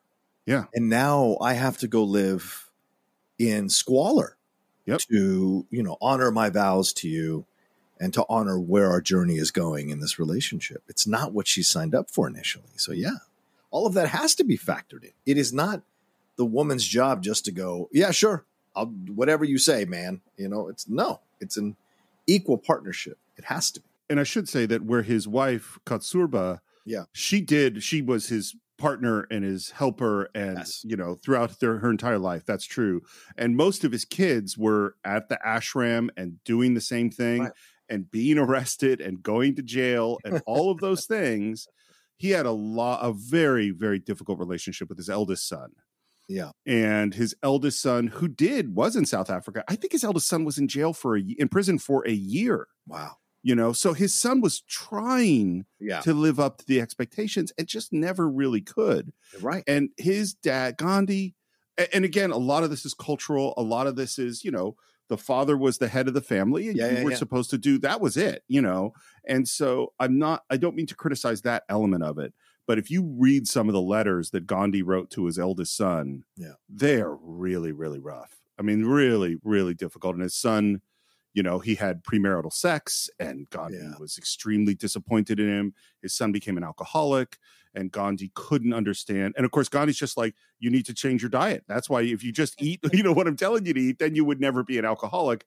And just was. And then at one point, his son changed his name and became a Muslim. And didn't want to be a Gandhi anymore. And it was in 1911. You were known. I mean, it was a really, really difficult relationship. And I don't know. This happens with great men. I mean, look at Franklin and Benjamin Franklin and his son. You know, I just recently watched the Benjamin Franklin documentary on PBS, which is incredible. It's from Ken Burns. Fucking Ken Burns. I mean, Jesus, the guy. Has he ever made a bad documentary?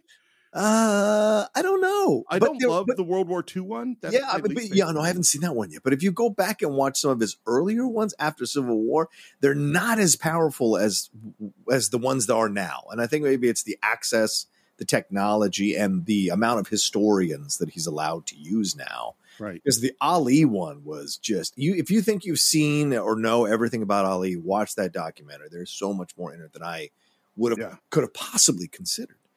I do think his baseball one is a bit uneven, but I do enjoy it. But this, seeing the relationship become a central part of this documentary over three parts, you know, and I'm halfway through the Hemingway one, which I'm enjoying like hell, but like, this exploration, you know, and this happens, right? Because sometimes the father and son, I mean, the eldest son, you know, there's this thing that comes in of trying to establish who you are outside of this person, and maybe he tried to be so much like his father and realized this isn't for me. And then his father was like, no, you got to do these things. He's, no, I need to be my own person. I need to be independent of your rule. I need to walk my own path, you know? And so this happens. It happens in every family, but certainly with a great man as your father, it is so much more augmented, you know, it's got higher stakes to it. And so it's just unfortunate, and we become aware of it, you know. And so it happens in families, regardless of greatness or not. You know, I think that comparison to Ben Franklin's son is a really good one. And I was trying to think of how to say this. The Gandhi makes massive changes from what his father did and who he was raised to be. He's right, like the family made all these sacrifices so he could go to London and become a lawyer. Yeah, because they wanted him to be successful in the way that he was supposed to be successful. Right. And he breaks away from all that tradition. Yeah. But then his son doesn't want to do what he wants him to do. And he's like, no, you have to do what I want you to do. You know? Yeah. Yeah. But then again, I think his name is Hiralal.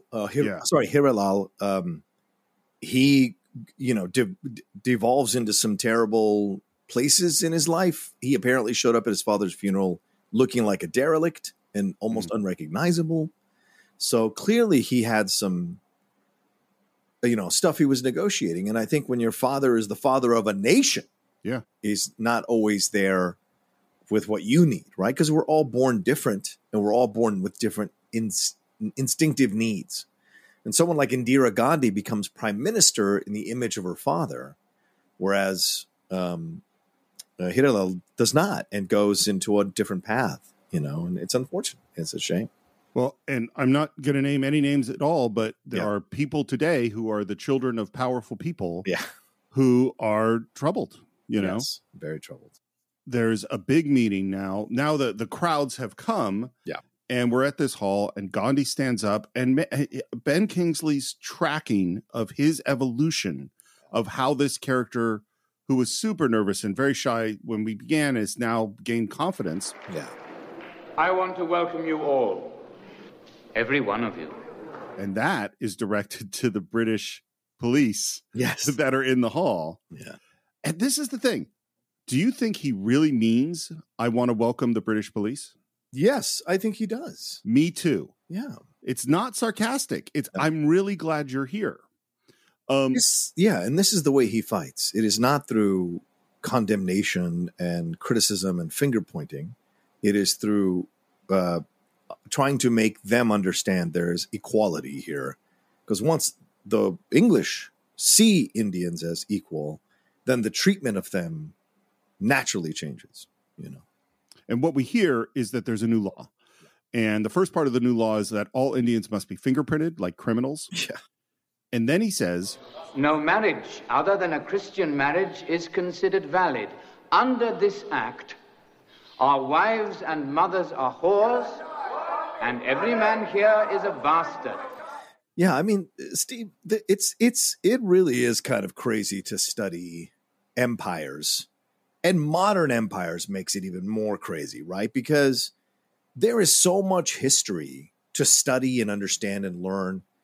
And if you're an educated leader, an educated ruler, to make decisions like this against a people and thinking that this will be the way it is all the time is just stupid, flat out stupid. It's not about, you know, ignorant, because there is plenty of information out there for you to study, but you're repeating the same path. So this idea that you think you can get away with fingerprinting Indians in their own country, you know, or it was this, oh, this is South Africa, right? In South Africa, this idea that you can do this here, there, it's just crazy, you know, and it's for all the stuff that people love about Britain and England. Don't forget the very, very ugly past of their colonialization, just like ours, you know, very ugly. And this is the thing, is that when we look at Rome or we look at the British Empire, the stories that we are told are generally written by the Romans and the British. Yeah. And their message, you know, the image of Rome is spreading civilization among the barbaric Germanic tribes and stuff.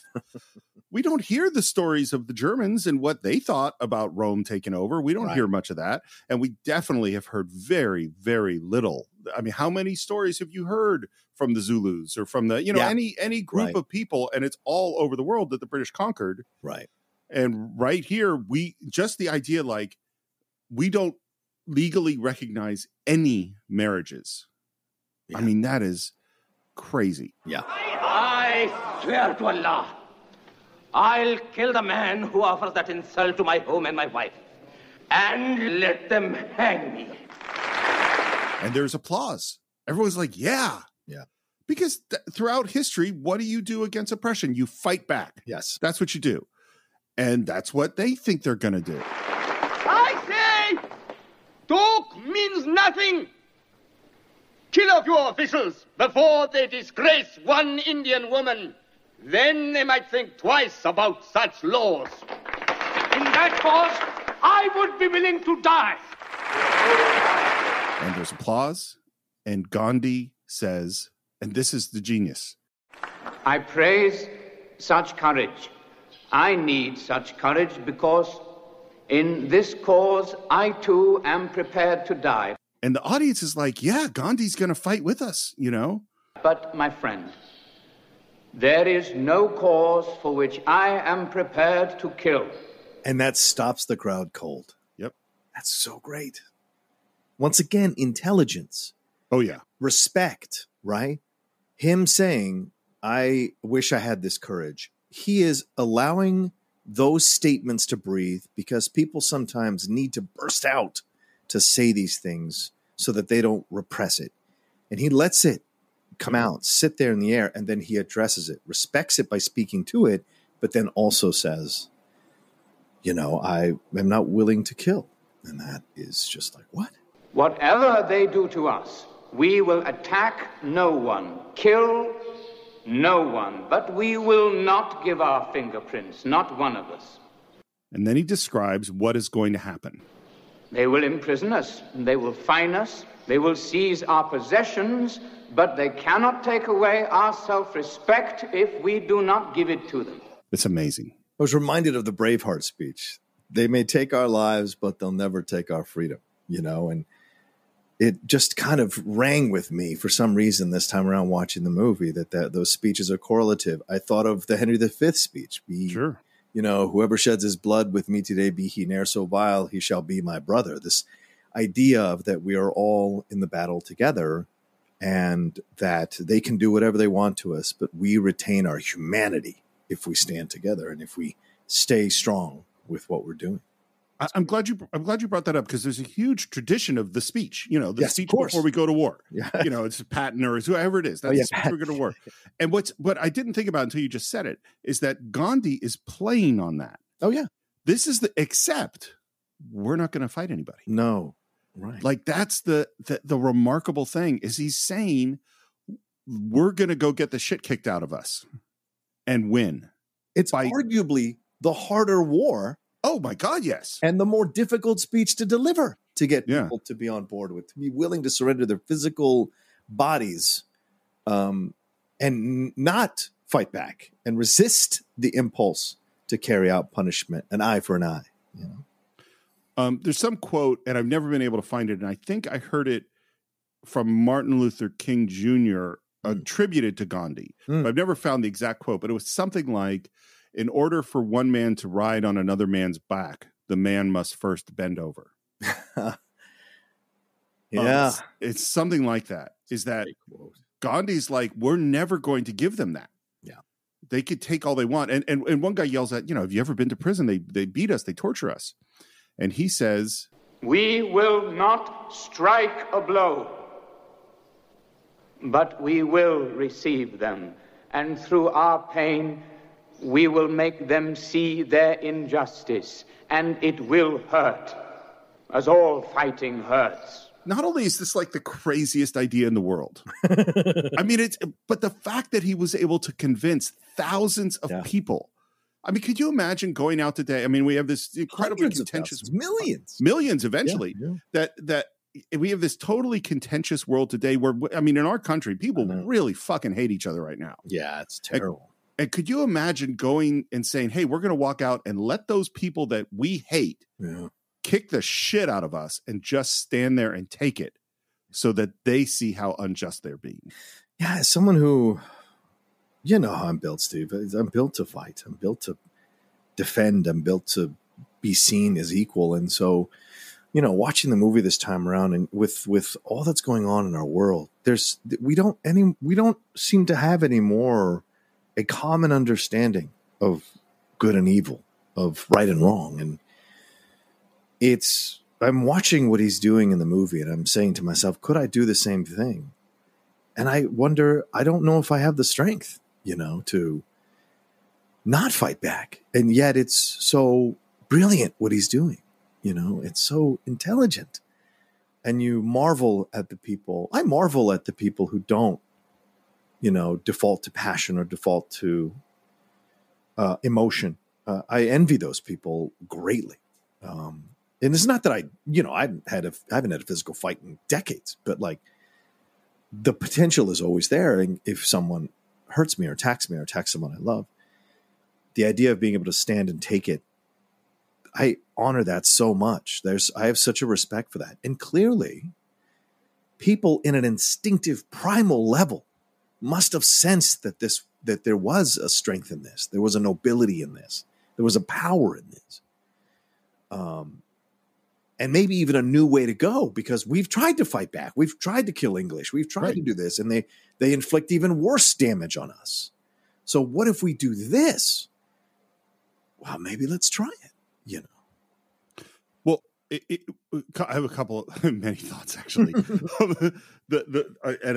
I'll just go backwards. Is that the first one is that in a world in which you are represented and people are listening to you, there's no need for passive resistance, you know, right.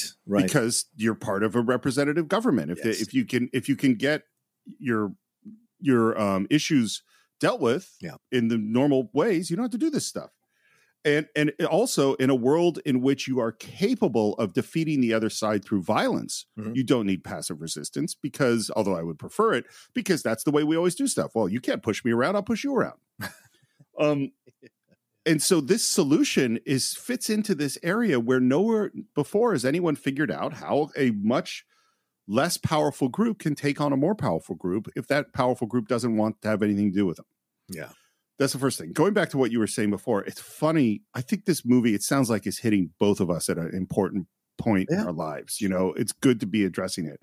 Yeah. You and I are very different in that sense. I don't have that sort of violent reaction. Like it's not, I really feel a lot of this represents my belief system. And I just watching it this time and studying Gandhi this time, I really feel I haven't had the courage of my convictions. Mm. I've believed this stuff a lot, but I haven't stood up and said the things that I should say or make the sacrifices I should have made in this direction, you know? Interesting. Because it's scary, you know? Of course. Yeah.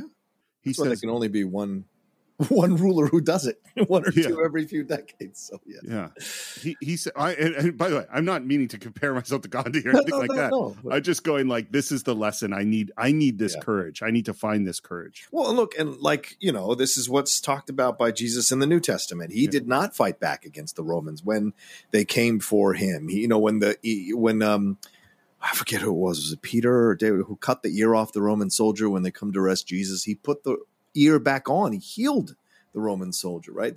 So these ideas come out of numerous places. And so, you know, but we've seen the power of them in real life. You know, you can debate whether the Bible is actual or not. And certainly you're allowed to feel one way or another about it, but this actually happened with Gandhi. This actually happened with Martin Luther King Jr. So these are more tangible things that you can see. Well, and this is why I look at the world today where whichever side you're on, people are going, well, how could you possibly deal with that other side? They're obviously terrible. And I go, well, look what Gandhi did.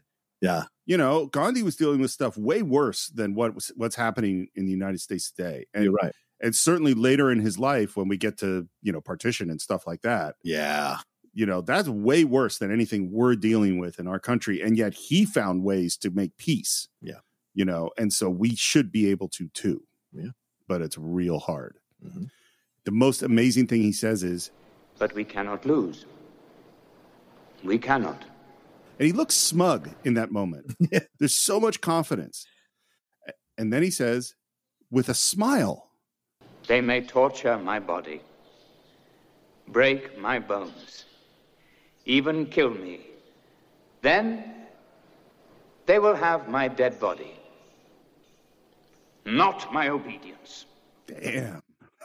Bid them strip my bones, right? Henry V says that. Yeah. Bid them strip my bones. But they'll have my dead body, but they will not have me. And then there's a pause. And where before they applauded strongly for the guy who's like, I'm going to kill anybody who does this to my wife. Now it's that slow rhythmic applause, the slow clapping. And you see a Hindu, a Muslim, an old man, a young man, all of them joining in, you know. We are Hindu and Muslim, children of God, each one of us. Let us take a solemn oath in his name that come what may, we will not submit to this law. And they all stand in silence as the camera moves up to the next balconies. I mean, it's pretty damn powerful. Yeah. We cut to feet marching in the dust, and we're at the mines. This is the very first day of shooting. Oh, wow. By the way, all of the South Africa stuff was all shot in India. Oh. It's not shot in South Africa. Richard Attenborough was late to set because he went to a Gandhi's memorial because he felt he needed some quiet time to commune with the spirit of Gandhi before he began shooting this film. Yeah. They had 200 extras for this scene, but thousands of people showed up to watch the filming of Gandhi. And so he kind of went, you want to be extras? And he just pulled the spectators in. So he had a lot more extras. Wow. And they march up. And Gandhi is in the front, and they see a car pulling up, and some white guy's there, and tries to shut them down. These men are contracted laborers. They belong in the mines. You've put their comrades in jail. When you free them, they will go back to work. And the guy says, I love this. I love Gandhi's badassery. Oh, yeah. I've warned you. We've warned each other. The look on that guy's face. Exactly. Because he has no intelligent response to deliver, and he's lost back and forth is great. Well, and there's such a, like a, who the fuck is this guy? You know? We've warned each other. Come on. I'm the British Empire. Right. You know? Yeah. and they start marching, and the guy drives away. And then I love how Attenborough does this, is that there's this shot of this empty space between like the barricades, and we hear it first. We hear the horses. And then out come the mounted police, and we see the mounted police have sticks, and Gandhi keeps marching, and then the horses, the leader of the mounted police says,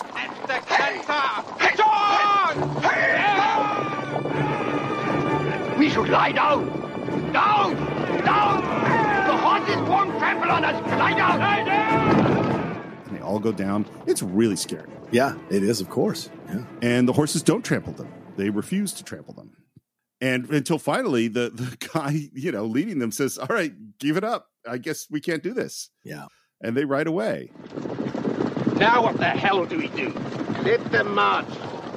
In our own sweet time. In our own sweet way. We'll get them." And then we cut to Charlie, our priest, at the church. Yeah. And he says... And it's just so funny because I can't not hear him in Chariots of Fire giving speeches. You know what I mean? Kept the same voice. So yeah, no surprise. "Some of you may be rejoicing that Mr. Gandhi has at last been put into prison. But I would ask you, assembled here in this house of God, to recognize that we are witnessing something new, something so unexpected, so unusual, that it is not surprising the government is at a loss." In other words, he's making a pro-Gandhi speech. Yes. And how does that go over with his congregation? Well, some of them walk out. And a lot walk out. Well, okay, fair.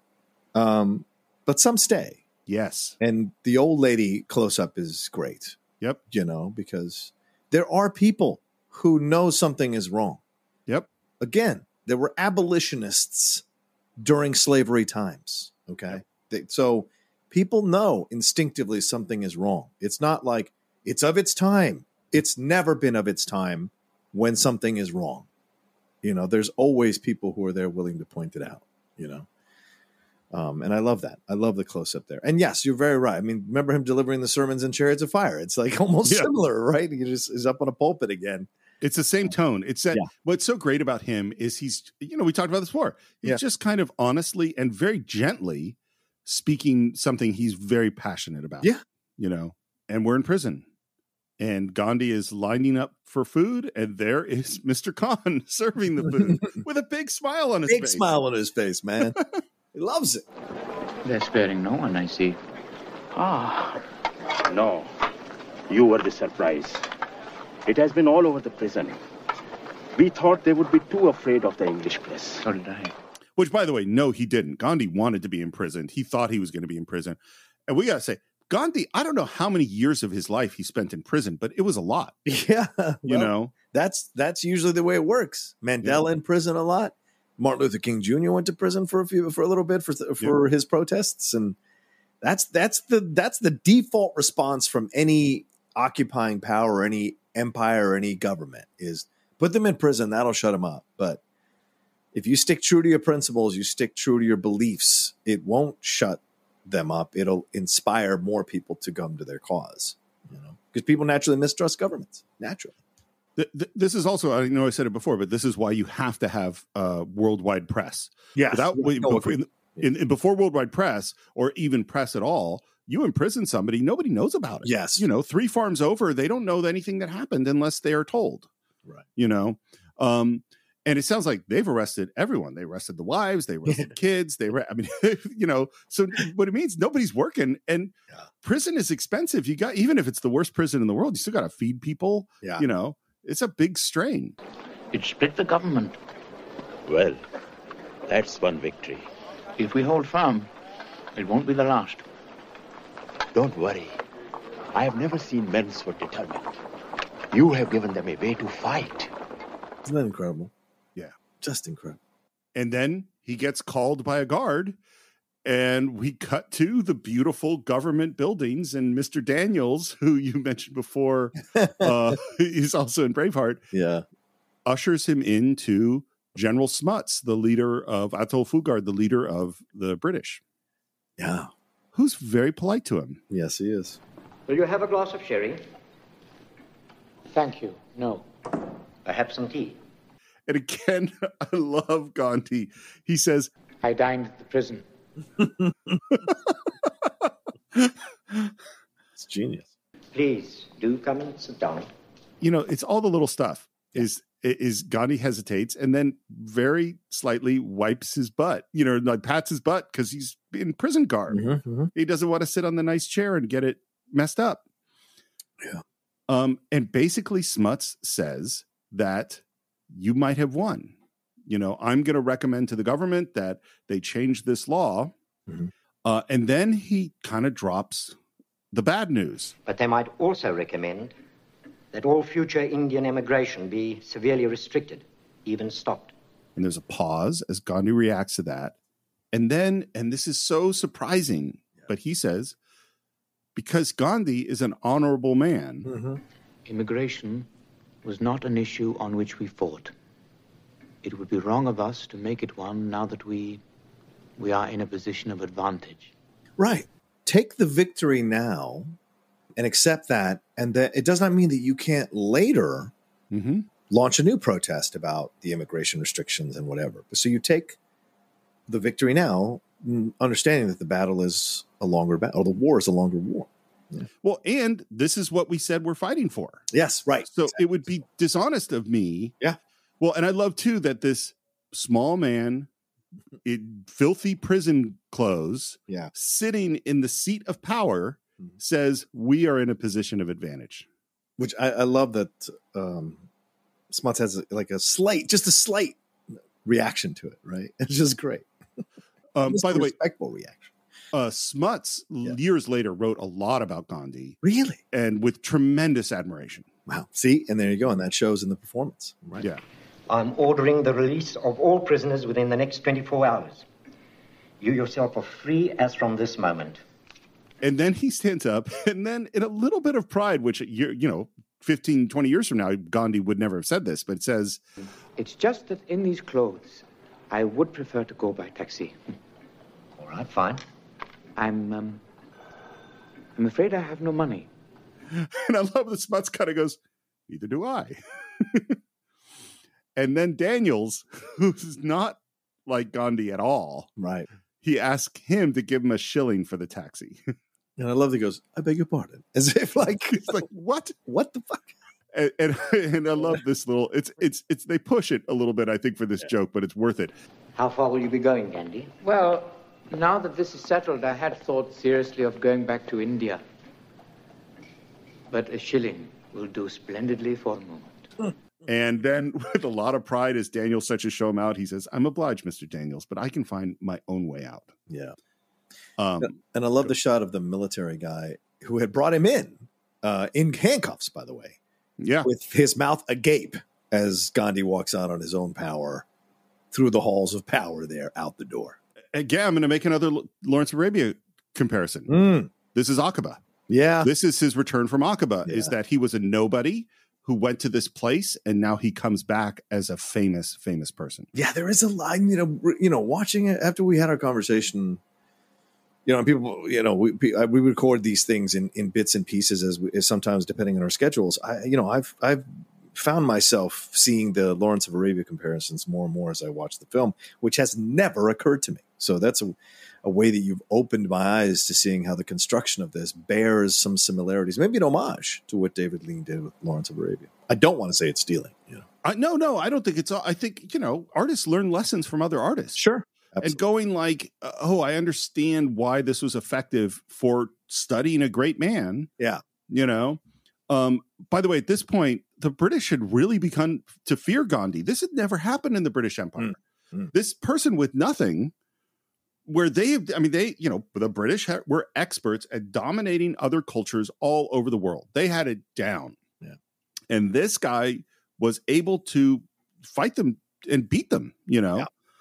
Right. Because they had all this, you know, divide and conquer, bribery, torture, they, you know, imprisoning people that, you know, they would, you know, elevate people that were their allies and give them lots of power and money. And then, you know, they was all stuff that they knew how to do, and Gandhi found the secret to beating them.